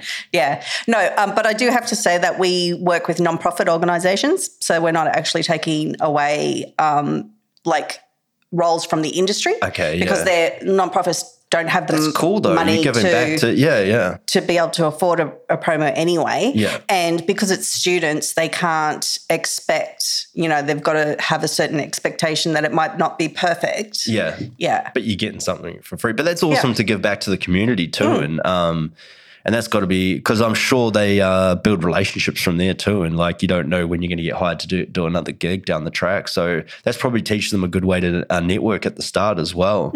You know, doing something like that. So yeah, Mm. Yeah. that's pretty cool. That's pretty cool. So are you doing that? So part time, basically. kind of? part-time. Yeah, yeah. Yeah, so it's cool part time we yeah. actually do um, trimesters instead of semesters now. And um, part of this film school is going into intensive mode. So basically, instead of 12 weeks, they've got like four weeks to do something. So the the university is going through a like a change at the Yeah. moment. So some of them I work every week, and then in October it's just going to be smashed because that's the intensive block of something else that I teach, which is um, the same thing, but it's for third years and it's like bigger, um, better clients, um, bigger production. bigger production values, smaller teams. Because let's face it, when you go out, it's actually probably going to be two people doing the the whole thing because you can't afford to have a crew of six. Do you know what I mean? Yeah, yeah, So yeah. Hmm. you'll have a director slash producer, and you'll have a camera per- person who does everything, camera and DOP lights and lighting, and yeah. sound. Do you know what I mean? Yeah. And you might have a third person, an editor, but maybe the director edits as well. Yeah. So you've got to learn to ha- to do all that with only two people. So that's what that subject is as well. Yeah, as well. cool. So it's the same kind of thing. So were they Yeah. not doing that before? The corporate style was it just all um dramatic, you know, short films and things Oh like no, that? they've been doing that They have for been doing it, okay, yeah, yeah. It's actually the I think um the only university that does does that kind of real world corporate kind of. You think it would be a no-brainer, really, to be Yeah, yeah. teaching people that, right? And I'm sure it's probably not exactly why they come into school to learn how to do film because they want to know how to do corporate videos. But yeah, Mm. Yeah. that's like you say, it's But your you bread and butter. It's the same as an actor. The yeah. TVCs is where you make the money until you're like a big star. I know, it's like- it's the only place you make money, really. when you're in acting school, right? You go, I am never going to do a TVC. I am Yeah. so above a TVC. And then you get two years out and it's like, just give me a TVC. It's 30 grand. Mm. It'll keep me going for the next six months. Please give me a TVC. It's kind of crazy, eh? The money that they actually pay for some of them. I know. So it's like, yeah. Yeah, like that instant scratch at one. I got five and a half grand for a day. I was like, I know someone who hell? got 30 grand Hmm. to be the solo man. solo. man. oh yeah, yeah, yeah. Gotta yeah. work it hard to be a solo man. Yeah. Yeah, the 30 the, grand. the soft drink. Yeah. Yeah, yeah, yeah, yeah. Yeah, that's good. Yeah, some of them like if you've got a speaking role and it's like a sub. I hear like Subway ones. You know, different generally car ads or or alcohol ads and stuff like that. They pay pretty well. Yeah. because I know it's not like out of you know, out of line to be getting paid like 15 grand, yeah, to do like a subway ad or whatever, or the speaking line or something like that. I'm just like, well, Yeah, I man, know. Those ones, that would be awesome. But quickly- Voiceovers too. Voiceovers is really lucrative if you can get it. they do, yeah. What you find with the voiceovers, they're always using the same people though, too, right? And Yeah. especially in Australia as well, you always see a lot of the same actors getting these commercial gigs or on these TV series. Like they're Yeah. regurgitating like these same actors That's all why we got to make our own films. It is. It is 100%. And that's changing. It Mm. has been forever changing. Yeah. Especially with a lot more international productions coming like here in Sydney, Melbourne, and stuff like that. Especially now we're reaping the benefits of that um, I know. at the moment. That's what I was like. That's the one blessing of COVID is like, I reckon this is my own personal thing, but we can be the next Hollywood. Yeah. They've been. Do you know sa- what I mean? Like, I I'm- do. They've been saying that for a number of years though now. Since I feel like um, maybe they were getting like uh, you know, bef- like Pirates of the Caribbean, like Yeah, but yeah. probably before then they were like saying that the next Hollywood. I mean, But now to that a certain COVID's extent, happened, we're yeah. the safest place. Yeah, yeah, no, I know. And there's a lot of great ones coming here. I mean, Hmm. honestly, the only auditions that I've really been doing lately are for TV commercials or like a bit part in a TV series or a pilot, something like that, you know, for like my agent, not, I haven't Do you still do pilots, um, like self tapes for pilots for overseas? Tell us about that, like the pilot season. yeah. How does I, that work these days? I don't really know if you can still say it's a season though, right? Because Yeah, that's what that used to be the thing. You would go to America, like, you know, when I first started out, you'd hear about this, you know, Yeah. I never done it personally, but you would go over there for like a two, three month period or whatever. Maybe it'd stretch out to four months or whatever at the start of the year. And Mm. it would be pilot season over there that you'd be getting prepared for and getting sent to all these like auditions all the time. Mm. Um, and I feel like since I've been in the game, like, you know, self tapes became a thing and then Yeah. that was slowly happening. And now it's like the only thing almost that you're doing, especially since COVID, Yeah, it's yeah. all friggin' self tapes at home. So you got to be, you know, your own filmmaker, producer, you know, Yeah, unless you go to a somewhere else that are doing them, which more and more people are doing. Yeah, but Um, but it costs a lot of it, you money. know? Yeah, yeah, I know. Um, and that's something once I set my studio up, which is close, that I'll be, let, you know, people that I'll, I'll, I'll help them out, let them Mm. go shoot, you know, do their self tapes or whatever. I know there's a lot of actors I know that do make a little bit of money doing that. So I guess it's a side hustle, you know, if you're, Yeah, if yeah. you're nifty, like with a little bit of editing, camera work, lighting, you can help people out a lot with that. And then people probably need it with the coaching, you know, a little bit Yeah. of coaching can go so far and like especially having someone that if you need a reader you know someone to actually bounce off that's proper like does Yeah. well it's um that's a huge thing in itself and that could be the difference between getting the gig and not you know as well so Hmm. sometimes you know it's it's one of those you know heavy mediums you weigh it up hey what's it worth that audition that role or whatever yeah. um but yeah uh you do get the odd audition i can't say i have had a lot for I've had a few for America. Mm. Um, but mostly they would be American productions that are shooting here. Mm-mm. That's what it mostly is, like the American Yeah. productions or the overseas productions that have come here to shoot, and they're always American accent, if you know what I Yeah, mean. So yeah. I get a lot of that. I've had a lot of that, you know, like Yeah. uh, say Young Rock that was here a little while ago, the Rocks series, uh, NBC, I think it is Yeah. had a couple auditions, of bit parts in that, and like um, some of the other ones that have come along the way. Yeah, I've done done those ones. Um, like yeah, so that's more or less. So what did you want to know? Yeah, I've done I just wanted to know if it's like still a thing. yeah, pilots. I, I don't do know. They probably still talk about it in that regard, but I don't really think it. I, I don't know if it is because now with streaming services and everything as well, now it's not really It's just, just about the networks, yeah, which is the beautiful thing, and it's amazing for people that love watching shows. Uh, you know, the the content creators and the actors and the filmmakers. You know, it's just because there's more to do. There's more opportunities now. There's more roles for people, so it's amazing. Yeah. but that's the tur- that's the turn that becomes so good for us is to Mm. try and get work, you know, in, in any regard. Um, but that's what I think was probably changed it is because now that Yeah. they shoot all the time and there's new shows being developed all the time and there's incentives to create these new shows too by, um, you know, South East Queensland, um, Yeah. like, you know, uh, film uh, like SEQ or whatever, uh, you know, like they're funding things Screen all the time. Screens Queensland. Yeah, Screen SQ. Queensland. Yeah.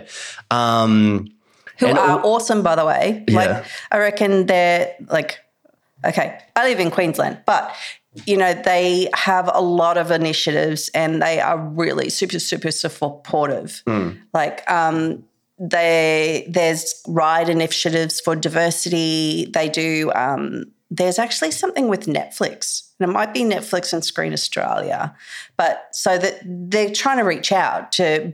Yeah, I see the things know- come through on social Yeah. media are quite a bit um, for different things. They definitely, obviously, the diversity thing gets pushed a lot these days, which is great. Um, I actually got um, what's called um, SQ Hub. So for the last two years, um, I've got it actually, and it, it's it emails it through to you when they have. no, no, no. Um, it's a it's a residency. So Okay. um, fifteen filmmakers or gaming. They're um, into games and, and supporting people who do games as well because Yeah. they're, they're amazing. Um, so they've called got it's called SQ Hub. So um, it's just across the hall from the Screen Queensland offices, and basically you get office space.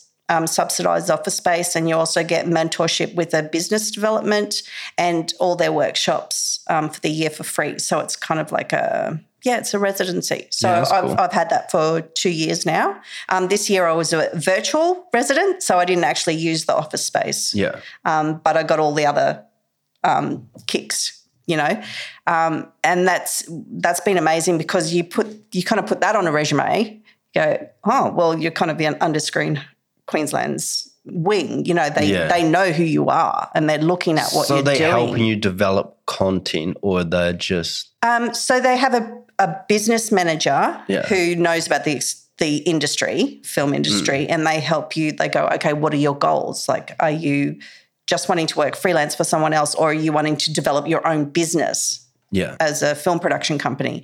And so because you know we're creators, we don't we don't haven't been told how to run a business. Yeah, that's that's the hard thing. Yeah, You know? yeah, yeah. So we're all these and and me, it's like, oh, I just want to be creative. I don't care about the money, you know. And then years on you Mm. Go, get paid. Yeah, I really need to pay my rent. So Yeah. maybe I will look at this business model thing, you know. So yeah. Mm. that's interesting. So how do you get involved in that? and they just put a call out and you apply and for you it. apply for it. Yeah, yeah, yeah. Yeah. Yeah. The only way to know about it is you just uh, subscription to their newsletter. Yeah, Same with Screen yeah. Australia and Screen Queensland. It's like when um gigs come up for like crew opportunities and Yeah. stuff. Like I get a lot of that stuff come through. Um although I'm a little like, you know, I respect and I love what they're trying to do, but I'm a little skeptical on some of those things that come through because Why? well because I've talked to a lot of people on crews sets and stuff like that, and I've never really known anyone to get any gigs through those um those sites and stuff. And I know you apply for them, and I know because I know part of the funding that they get from Queensland or the tax incentive that they get Yeah. from bringing their productions here, they have to have a certain amount of people that work here locally, Yes. like on their roles, or they have to give them the opportunity to ask them. And I have heard that sometimes, and I'm not saying it's just them because I Mm. know there's a lot of other bodies that do this, but like they just put it out there to put it out there, and it's basically going to a burn email account, and no one's really getting contacted from there. Okay. So I don't know. So this from is just my point of view- speculation. yeah, Um, they there's two things. There's a tax incentive, and which is why Australia and Queensland is looks so good, is because we get this um, 40% rebate. Yeah. So basically, we already have 40% of the budget. When we put our tax in, we get that back. yeah, So it's a, that's producers' payday, basically, um, and that's what makes it lucrative. How? So that's one thing. Another thing is um, if your budget is like say over two hundred grand, right? You have to have an attachment. yeah, Like it's mandated. There has to be an attachment. So it could be. Um, but it's not acting, it's the film industry. So it could be an editing attachment or a director's attachment or something like that. And, it, and then if the budget goes up, then you have to have two attachments or three attachments. So they are legit roles that are legit paid. yeah, Yeah. And when you put in a, a budget for Screen Queensland or Screen Australia, you have to pay um, the the standard industry rates. And that's why it's interesting, but that's why budgets that go, get funding are actually much higher than just an indie budget Yeah. because you do mates rates, right? Yeah, You can't do mates rates when you go for funding. yeah. So um, there are there are roles, but the majority of crew is who you know. Hmm. Yeah, so it is goes back to the networking thing. So these are some opportunities for other people, but you have to be known. You have to turn up to like turn up to workshops, turn up to their. They've got like coffee days once a month Yeah, see, that's what I was going to say. I have seen those pop up on Facebook. They're always, I'm working It's full time. mostly for so the film hard. industry, Yeah. but you know, there's nothing to stop an actor from going there and, and just saying, "Oh, I'm just wondering what's what's out there. Just wanted to introduce myself." Yeah, I see you know? the things pop up on Facebook and people And going there and things like that. Yeah. yeah, yeah, yeah. I, I would, don't get me wrong, I'd love to go to them. Um, they're always during the day when I work in full time. So I haven't been able to go Yeah. do it, but I'm sure it's a great networking opportunity and to learn how they do it. But um, that's really cool what they're doing So with the. maybe you know, so this the QSC, which is the Queensland Screen Collective, yeah. which I can't remember if I finished my story about that, but it was born out of COVID. We probably, I reckon, it would be a good idea to have a night where we invite actors Yeah. Because it's a great way to network, find new actors for our projects, and for actors to find to start making relationships with filmmakers. Yeah. What do you reckon? Yeah. I'm on the committee. I can tell them. I think that's a great idea. Fantastic. idea. Done. Do it. Well done. Because- But yeah, no, so that's really cool. And I, I like what they said about the hub thing that you're going on about. That sounds like a really great opportunity for people as well. So that's Yeah. cool that they're really doing their thing. Um, yeah, no, I've just always wondered about those uh, emails that come through, you know, for the crew opportunities because I've applied for a few of them as well myself. But I'm like, why not? If it's something, it might be a chance, then I'll put it through, you know, um, because I've personally. I, I do know people that have got them, like That's personal Okay. peer colleagues. Cool, cool, So yeah. I would, mm, okay, I don't want to burst your bubble, but you know, so it would be. I think this is only my personal opinion. I think it would be someone who is probably an emerging, like it'd be someone like me who's been out of film school for a couple of years Yeah, yeah. and made some stuff. Yeah. And um, I would be more likely to get a producer's attachment yeah, yeah, yeah, or for sure. you know what I mean? Because that's what my body of work Yeah, yeah. says. Yeah, yeah. Um, so, and it's totally highly competitive, but somebody's got to get it. And I do know people who have. Yeah. well, that's good. things. That's that's good to know. Yeah. No, I just I talked to a few people like crews that I've been on some of those TVs, uh, TV series or the film stuff, and they're like, yeah, I don't know anyone that's um, got them. And I'm like, oh well, you know, you got to be in it to win it, so you got to try. But um, Yeah. yeah, no, I just thought it was interesting, you know, like, and I did wonder because I have heard rumblings of different things, you know, about that. Every, everybody's got their own everybody's got an opinion, of- you know. yeah, Yeah, yeah. So no, it's good to ask someone else, you know, And that's in a little more. Me. I prefer to be positive. yeah, yeah, Um, yeah, for sure. Like there is a lot of neg- negativity out there saying, "Oh, the funding agencies they just hire these." and, Yeah, you, know, do hear a lot and- about that. Yeah. And it's like, man, just keep your vibes, your bad vibes over here. Because me, I'm in a good position. I think they do a great job. I've got a good relationship with them. Just, I'm just keeping my good vibes over here. Okay. yeah, yeah. Yeah. No, that, that, no, I agree. I agree. No, it's cool. It's cool. I, I, yeah, it's, it's interesting to ask you about that. Then, yeah, Yeah. Because I, I, you know, you wonder, you wonder, but you do hear a lot of things, and like I'm still, yeah, you got to be, like I said, you got to be in it to win it. So you might as well try. It's Hmm. not like I'm, I still, I'm skeptical, but I'm not skeptical. I'm just w- curious, you know, how it all goes. I'm still, I'm still putting my name out there because, Yeah. you know, uh, Also, may they're not going to. Mm, they may. Depends on your background. I don't know, but you're less likely to get it if it's your first time. That there's like, who is this person? I don't. oh yeah, yeah, Do you know yeah, I for mean? sure, yeah, yeah. What have they done? Yeah. Um, Yeah, for me, I've done like on that side of things, like because I've tried, because I would like to, you know, I'm really trying every, you know, a lot to uh, get out of my nine to five, if you know what I mean, Yeah. and into the industry or, or, um, like I'm actually playing for like radio gigs and stuff at the moment. um, so that's what I'm sort of going through. Of, have you got a demo? uh, well, I've got things from the podcast. Yeah. So that's what I'm sort of running with. But um, yeah, like I've, You need a couple of different reads more than the podcast.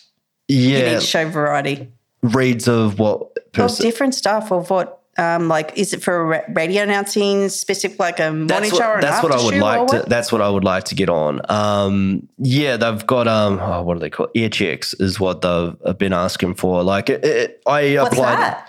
That's your body, your little body Ah, of work. okay. Uh, but they don't want much. They only want a few minutes. They don't want Yeah. you know they're not going to go through it. But um, like recently, I did something up for um, SCA Hubble. Um, so SCA is like B all the B105 stations, Triple Ah. M, Channel 10, 7. Um, they run like a media conglomerate kind of Yeah, thing, yeah. you know? So, um, which is cool for me. Obviously, I do acting and all this other stuff on the side. So, but I, um, I strategically did it when they asked for like clips of what I did. I put them on, like I reloaded like certain ones on Vimeo just to see if they've watched them, Ah, if you know yeah, what I mean, yeah, on private things. And they haven't. But um, what came up a couple of weeks later was Triple M recently. Now, at the moment, they're actually wanting radio um, personalities for all of their cities they're asking for. So they're obviously doing a clean out, and I'm guessing they're not quite hitting the numbers of certain things, and some Yeah. other radio stations are better at the moment. So they're trying to do something different. Um, so they're asking for everyone in, every, in all major cities. So Yeah, I'm right. currently doing that up and just going to put something and see see what happens. You know, like you can only you got to be in it to win it. So Well, I did um, two radio announcing courses Yeah. in my gap year. Okay. From um, you're a good person to talk to Because right like, yeah, yeah, I, Yeah. I thought I want to be in a radio now. Like I, that was a legitimate thing for me back then, and so I did like a paid course, yeah, um, and so they teach you how to do different reads and teach you how to read the news and blah blah Yeah, blah blah yeah, blah. yeah. And then um, I joined my local like free to air, you know, community radio. yeah, which is where Yeah. I've heard you kind of got it. And it I- used to be the way to start. Yeah, Yeah. So um, I think I didn't follow that path, even though I did the course and I did really well and I did the advanced course and stuff. Is that at that time, and it may be true, I don't know, it's been a long time, but you had to kind of do your time in rural yeah, radio. Yeah, And I yeah. just didn't want to do that. Um, so that went by the by. Yeah. But um, so to me, I would say if you wanted to do radio, I would join a local radio station and actually get some hours up. So you you learn how to do the desk, even though somebody, you know, if you're a radio jock, you're probably not doing Yeah, that's what I thought. But, But- that was the old school way of doing it, right? You, you kind of controlled it and you did a lot of stuff Yeah. yourself. Yeah. Um, but I think somebody else does the desk while you're doing the, That would make the thing. sense, yeah. But think from their point of view, somebody who, sorry, Johnny, string talking, I'm going to be straight with you I now. get it. No, no, no, no, no. I like straight. No, no, no. I get. I think I know what you're Um, Somebody who's done a podcast Hmm. as to somebody who's spent time in a radio station and done everything Yeah. and knows how it all works and Oh, they're going to look at them because them they have to yeah. also do commercial reads if you Yeah. during their Yeah. you know on you know sponsorship things and i had to also learn how to do a live newscast so report an accident that had happened kind of thing so it's the full training and like you'd be great at impro because you're acting and stuff Yeah. but c- compare that resume to to someone who's done a podcast even though you're great at it and you can t- totally tell that you'd be really good yeah. um, and I reckon you'd be hit that demographic of what they'd want. Hmm. But you just have to make your resume look. Yeah, yeah, no, that's where Shiny. I understand. Yeah, and that's why I kind of applied for the um that one that I was saying before because they control like they actually like do paid pod, you know, they have their um paid podcasts they do as well as all their radio Yeah, people yeah. basically have podcasts that are through their network and everything as well. Oh, yeah, so that's what you know, like it, and they obviously want presenters and things like this and all, all these other things. I was like, oh well, I'm gonna send that out there because I know I've got experience in certain fields, you know, that they could be attracted to them. But Okay, I'll tell you. So one of the other top three kisses, right? yeah, yeah, He, um, so only he will know, but he started um, doing street team for Mm-hmm. a radio station. And now he's got some on air stuff. Yeah. So he was, you know, really lively, happy, like really people person. Um, and so he did his time with the street team Yeah. and then kind of That's what went I've in heard. from that. Yeah, yeah, that's how you do it. Yeah, um, and yeah, one of those did come up recently as well. Yeah. Um, I was very, very close to putting in for that, um, and I thought that would be a good way to get the in. Um, something else came up at the time, so Hmm. I sort of went down that road with it. But um, that was my thought, thought process as well, and what I've heard from people as well. Um, Yeah. that, that's how they sort of got into it. It's kind Um, of like being a copy boy, you know? and yeah. And then working your way you got to start somewhere, yeah. Yeah. yeah, But that's it. But um, why the opportunities come up to apply? I'm still going to apply for it, regardless. Why Mm. I go through the process of building up my credentials, you know, a bit better for it. But Yeah. It's kind of like I, I would love to do voiceover work, Mm. right? yeah, So I did a voiceover course like years and years ago, but I never did a demo. Mm-hmm. And now my like I can't remember what I learned. So it's something on my to do list that I Yeah. would like to do another course, do the demo, and then which is a good avenue know. to go down. And there's a lot of animated. There's more and more animated productions these days yeah, and things I like that. that's one of my bucket so lists cool. to do an animated character. that I'd totally awesome. love to do that. Yeah, you see the odd one um, come through, you know, like StarNow and stuff like that Yeah, from yeah. international things, but like I never, there's very few far between. Um, and animated, I mean, like they made that Bluey show here in Brisbane, and just that's huge now, like I huge in America, everywhere, like worldwide. So they're cash. I know in. a couple of people in that.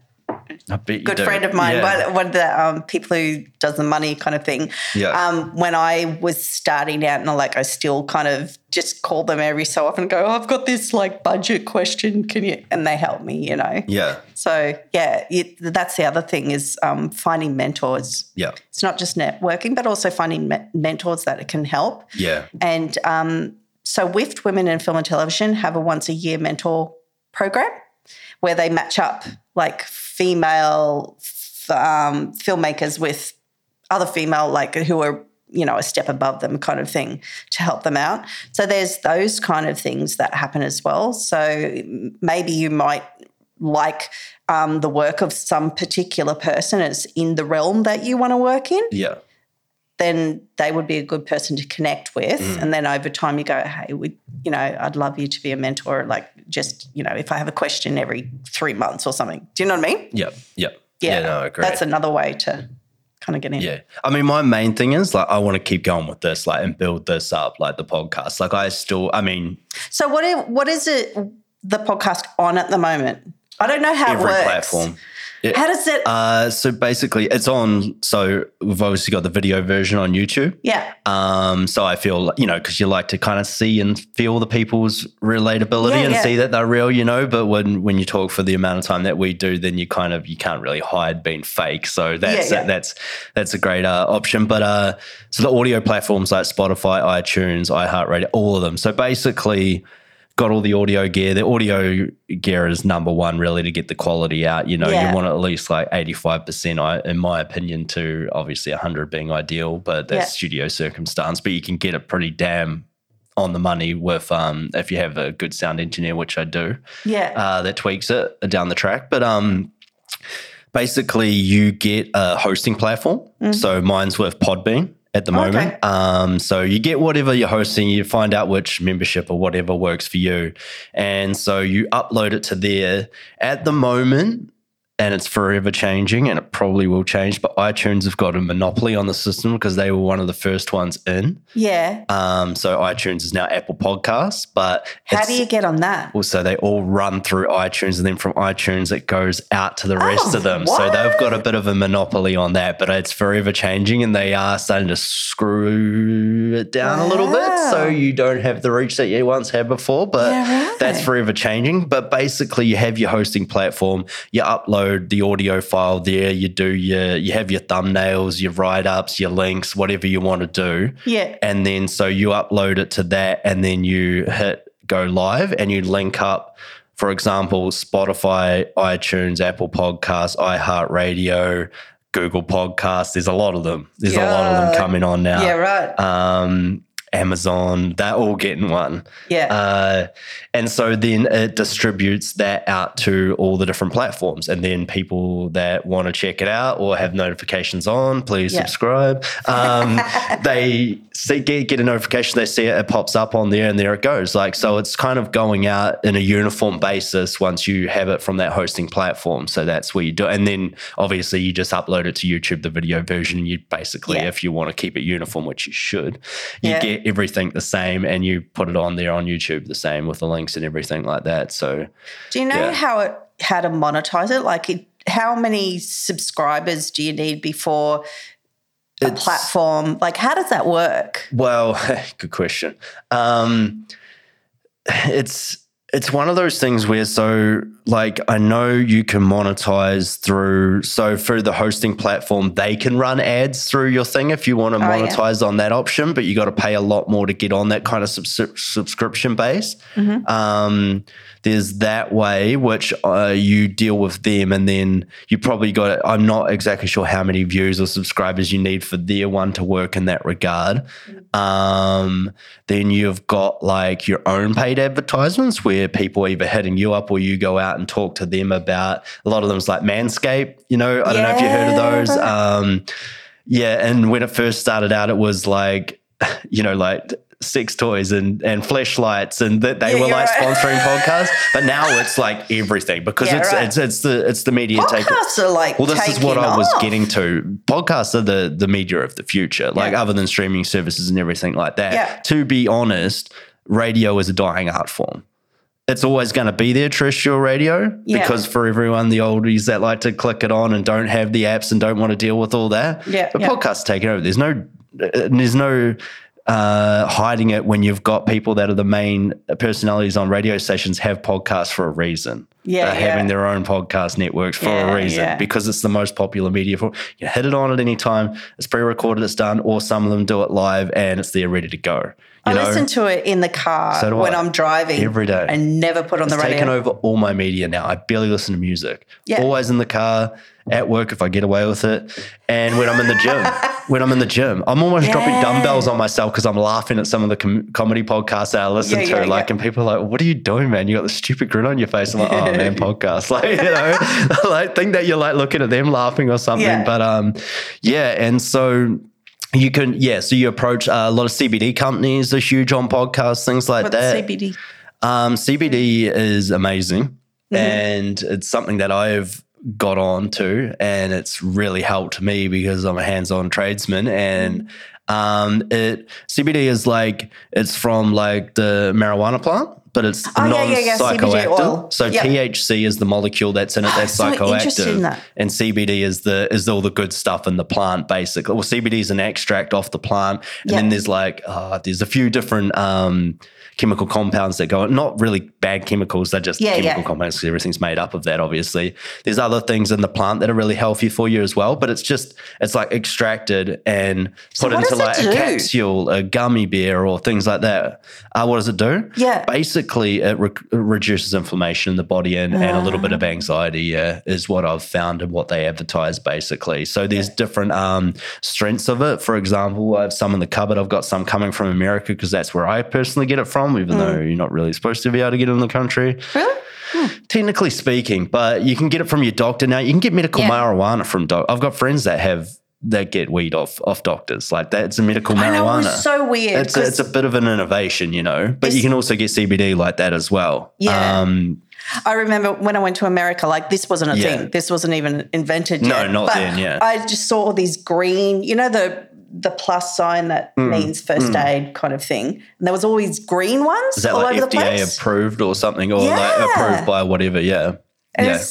and I went, oh, I, I did not they know, have- but now I know what Yeah. the green one was. yeah, yeah, yeah. They have like um, yeah, marijuana stores and stuff like that over there, which is good because it's like regulated to a certain point. So a lot of like when they grow, um, like on the side, you know, like whatever, you know, like whoever does it, Yeah. um, like you can spray a lot of chemicals to help them grow and make them do this and that. So then they have like chemicals or pesticides or whatever into the actual wet, and then you're inhaling it and stuff like that, and it's not good for you. Ah, and it can enhance the buzz or whatever. You can Yeah. spray, you can do a whole lot of things with with it all. Um, and I'm no scientist; I just know a little bit about it. But it's Yeah. just you know, and then you can people can get really sick or whatever from it or what Yeah, have you, you know. And so if you're getting it that way, at least it's regulated to a certain point. They get their tax off it; they're happy, the government, and Yeah, yeah. you're getting a good product. And there's so, I mean, it's a huge industry over there now, and you've got so many athletes and sports stars getting into it, especially with the CBD as well. They all have it. It's Mm. like regulated now. It's just some parts of the world are a little slow to adopt. Mm. Um, I believe now in Australia you can actually get CBD in certain pharmacies. Which is something that I've heard. I don't exactly know which ones because I want to probably look into it now because I get it from America and it costs quite a lot in um, packaging and stuff, and obviously Mm. Yeah, with yeah. the dollar difference. But in my humble opinion and what I've experienced for myself, it is hugely beneficial. Um, I used to get so I deal a lot with uh, like um, suspension mechanic and set up wheel umps, things like that. I'm always gripping a spanner day in, day out, Yeah, really hard adjustments that are hard to undo, that are seized up. And then I'm putting with all my strength to try and get undone. So I'm squeezing on that spanner all the time. Over the Yeah. years and years, my hands hurt. My Mm, hands literally hurt, even when I'm not gripping anything. Um, it could be Imagine a early onset. tunnel. Yeah, well, it's uh, like overuse or like um, repetitive use can be like a little maybe arthritis a little bit. You know. Anyway, my my yeah, my knuckles and my hands started to hurt. Like even when I wasn't at, at work, it was Mm. felt like I'm gripping the spanner, or I have like sometimes I just lose all strength in the hand or whatever. Yeah. And I was just like, fuck. So a couple of years ago, I was sort of getting having this happen a little bit. I'm like, man, I need to, I knew I needed to get out anyway. I wanted to get out of the industry for other reasons, obviously, but Yeah. I knew for my body holding up, it would be good too. No, it's terrible when you get to that Yeah, age. yeah, it is when you have to consider it, right? I'm young and invincible. but um, yeah, so I started to have that, and then I heard about all the CBD. I was like, you know what? Let me give it a try. Yeah, yeah. You know, and so I'm only getting a little 25 milligram capsules Mm. um, of just uh, a CBD isolate, basically. So it's just CBD. Um, I've had other ones. They have so many different blends. You can get a bath soap. You can get it in cream to rub onto you. Oh What? But it really did work for me. Um, so within a few months, I like as soon as I took the first one, after about 10 minutes, I did feel like a little bit, huh, you know, like a little bit of just just a little bit of that anxiety, just a little bit of relief. I would say, you know, 10% just Yeah. off the bot a little bit, but the inflammation in your body, because I work out a decent amount, you know, and if it's sore and stiff and whatever else, that reduced a little bit, but my hands fucking went away Yeah. the soreness in my hands went away. And Wow. for and, and I don't even know I couldn't exactly pinpoint it, but it wasn't far in between, like a month or two. You know, it actually reduced that inflammation, I think, in my knuckles and my hands. And um, and you could say an argument play devil's advocate whether is it are you dependent on that? Like, is it just because it's taken it away? Do you have to keep doing it? Well, I'll mm. say I'll, I can. I've had times where I've ran out. And it's taken a while because of COVID. It takes an extra amount of time now to get in Yeah, and get in the country and stuff. And I've recently just had that, which is very frustrating. That it got stuck in Germany. Um, I don't even know why it got sent to Germany because it's never done that before. It was Yeah. a stuff up, and they're like, "Oh, do you want to reimburse the money, or we'll send you out?" And I just send it out. I'll just wait another six weeks for it to come. So Yeah. I've ran out at the moment, so that's an issue. Yeah. So I went to New Zealand and to see my family. I didn't want to take it over because you can't really take it, you know. Uh, yeah, and I was yeah. like, "Oh, this is going to be interesting." Is my knuckles going to start hurting when I'm over there? Okay, so it was all right because I wasn't really working out Yeah. and I wasn't working. Yeah. So recently, I've actually ran out because of that shipment not getting here Yeah. and it's just slowly started to just little bits i've started to like i can just Yeah. you know feel it just my my hands a little bit it's not as bad as what it was it's not you know anything Yeah. like that um I've just felt like when I knew it was on set of slightly something's feeling a bit funny and coming on. So Yeah. because I'm still working there full time and, and training all the time as well, gripping the Yeah. dumbbells really hard, things like that. So I'm interested to see how long that's going to last because I've basically ran out now. So I'm Well, screwed. it's an experiment, yeah, isn't it? yeah, yeah. So that's why, and so I keep check of that in my body Hmm. and mind, and I feel like that's something that I, you know, keep in line, like with everything in the way that I'm feeling. That I try to like, okay, so I can realize what I'm doing right, what I'm doing wrong. You know, Yeah, it's yeah. all a learning curve with it, but. I think it's pretty amazing and it's great stuff. And I would recommend it to anyone, which I do because it helped me. So I, I wouldn't recommend it if it didn't do anything for me. Yeah. Um, yeah. So I'm not saying every time I'm like, it's not a fucking magic cure. I think it's going to fix everything straight away. Yeah. But if you keep consistently take, I think it will help you overall. And I tried to help it with my mom because she's got a few injuries and stuff like that as well. But it's Yeah. like, oh, it's well, it doesn't do what it did at the start. And I'm like, well, you got to kind of keep doing it, mom. Like you can't just Yeah, think it's a magical. You know, I'm just like, well. Okay. Yeah, yeah. But yeah.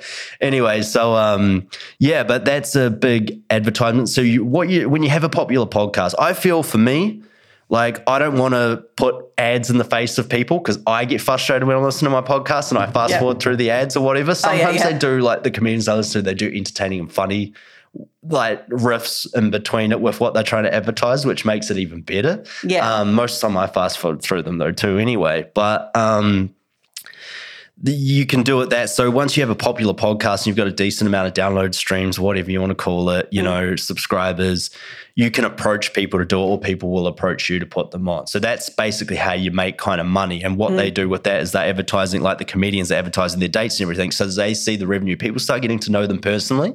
They feel like, you know, like attach them a little bit, you know, they like what they're about. They want to go see them. So that's where like the, t- the ticket sales, Yeah, that's where they right. redeem it, if you know what I mean, as Yeah. well as like you're getting paid for certain amount of streams of views or whatever, or you have advertisement. Yeah. Yeah. So that's kind of how you monetize off a podcast. For me, this one is still, I don't want to do that to people. I don't like them too much. I'll do it when I believe in the product. Like I'd have a CBD sponsor, you know, maybe some sort of whiskey sponsor or something, you know, something that I believe in, you Yeah, know, yeah. whatever that I want to advertise. podcast, That's what you know? I would would put in there. Yeah. Um, I don't want to bombard people with that yet. I don't feel like it's at a pos- I'm at a position with this to do that yet. Um, in the near future, maybe who knows? Mm. Like with me putting more episodes out, more content. Um, once I got the studio very soon, then I can get, be able to do that. So maybe soon I'll be in that position. But for me, it's still finding out what it is this podcast and still attracting people in. And I haven't like gone and slammed it in people's face. I put it on social media so people can aware that I'm doing this thing, and they if Yeah, they yeah. want to check it out, they check it out. You know.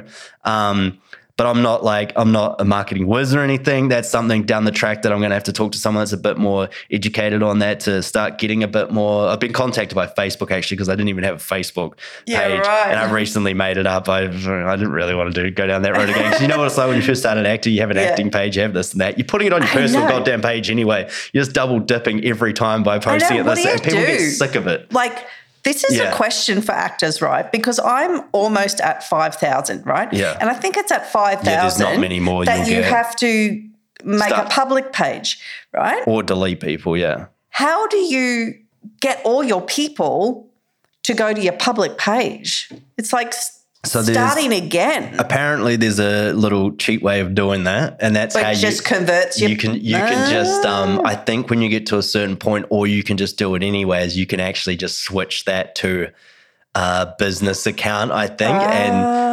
Ah, yep, yep. Cheatingly, everyone that's friends with you is just all of a sudden now one of your followers, and then you make another personal account or whatever. But people click onto that pretty quickly, I think, and they're like, Yeah. "Oh, what the hell?" And you'll probably lose friends pretty quickly. Possibly, I've heard that some. I think I've had a friend that did it that way, which I Hmm. didn't know about. Um, otherwise, you have that account and you invite people to go and like your page, right? A lot Um, of people to invite. so yeah, that's um basically. But I do it. Yeah, I do understand. I, I have had heard someone of doing that, switching it over somehow, and it just it just changed to a like page, and then they made Yeah, another yeah. personal account with their friends and their family, like close by it, because it starts to get out of control, as Yeah, you can see with five thousand on people.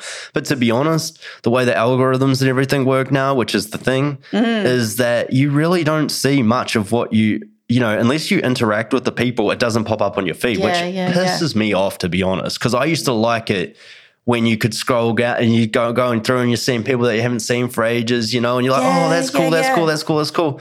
And if you're like me and you don't really go on too much anymore, when they changed these algorithms was a point where I wasn't really, I took a step back for a little bit, as I spoke about before, just to get myself right, you know, and inject back into the game.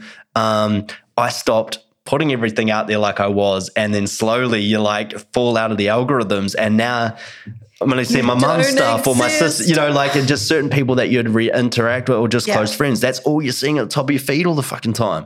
And Yeah. I, I, I, I, I'm really sick of social media, so I don't really go on too much anymore, and I don't really want to swipe through. Like I'm just seeing the same shit all the time. Yeah, yeah, Like, yeah. And the same, and then and then Instagram has adopted the same thing because I think Facebook Well, owns, Facebook Instagram, owns- uh, owns Instagram yeah. anyway. So. So it's the same, same, you know. And I used to enjoy like, oh, okay, that's where my feed started. I go Yeah, down through and like, and I like, because I wanted to, you know, give everyone some love, you know. And now Yeah. you, you just see the same thing. I'm like, I'm over it.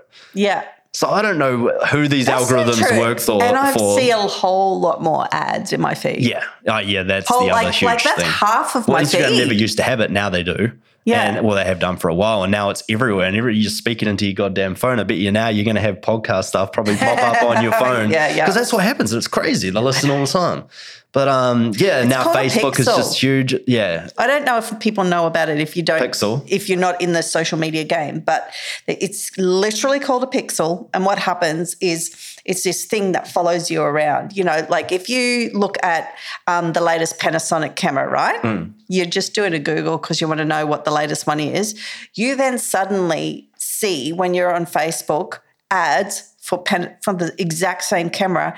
You go over to YouTube, which you didn't even search for that camera on YouTube, but you will see feeds of that particular camera. Yeah, yeah, And it's a way that it follows you around Yeah, and yeah, feeds you what you've been looking for. yeah. So scary. I know, I know. It's crazy. But that's what I mean, even in the extent that you're not even searching for it, you're just talking about it with someone and all of a sudden it's listening and then you go on Instagram and it's Yeah. it's on there. And it's, Yeah. it's happened to me heaps. It happens to everyone. Like people talk about it all the time now. It's kind of crazy and kind of scary at the Really? same time. That they're listening. All the time. Someone's watching. it's it's it's kind of freaky. It's kind of freaky, but uh, yeah. So that's basically how you do it. But for for me, like as I say, I I like radio. I still want to work it. Like I think it would be a good thing for me. It's just another avenue. Like I want to get out of my full time job and into more creating, which is obviously Yeah. what we do as creators. We want, would love to do that, and there's a lot of avenues you can go down. Um, for me, independent podcasts are the one because that's how a lot of people are doing really well off these things. You know. Yeah. Um, when they've got a niche, you know, and now Yeah. every man and his dog has it. Like I started a bit before, it was it was a thing in Australia and New Zealand stuff, but it wasn't huge. When I it was hu- it was starting to really come on, but it was Yeah. not, still not a lot of people heard it. Now, like you know, like since probably you know about a year ago when the pandemic, people every man and his dog had a podcast. Yeah. There was one I can't even remember what the numbers are now. We've spoken about it before, but at one point there was like um maybe like 800,000 podcasts or something in the world and now it's like you know it's it's millions now. Like it's just like every like every third person's got a podcast in America basically especially since the pandemic and they had nothing to do.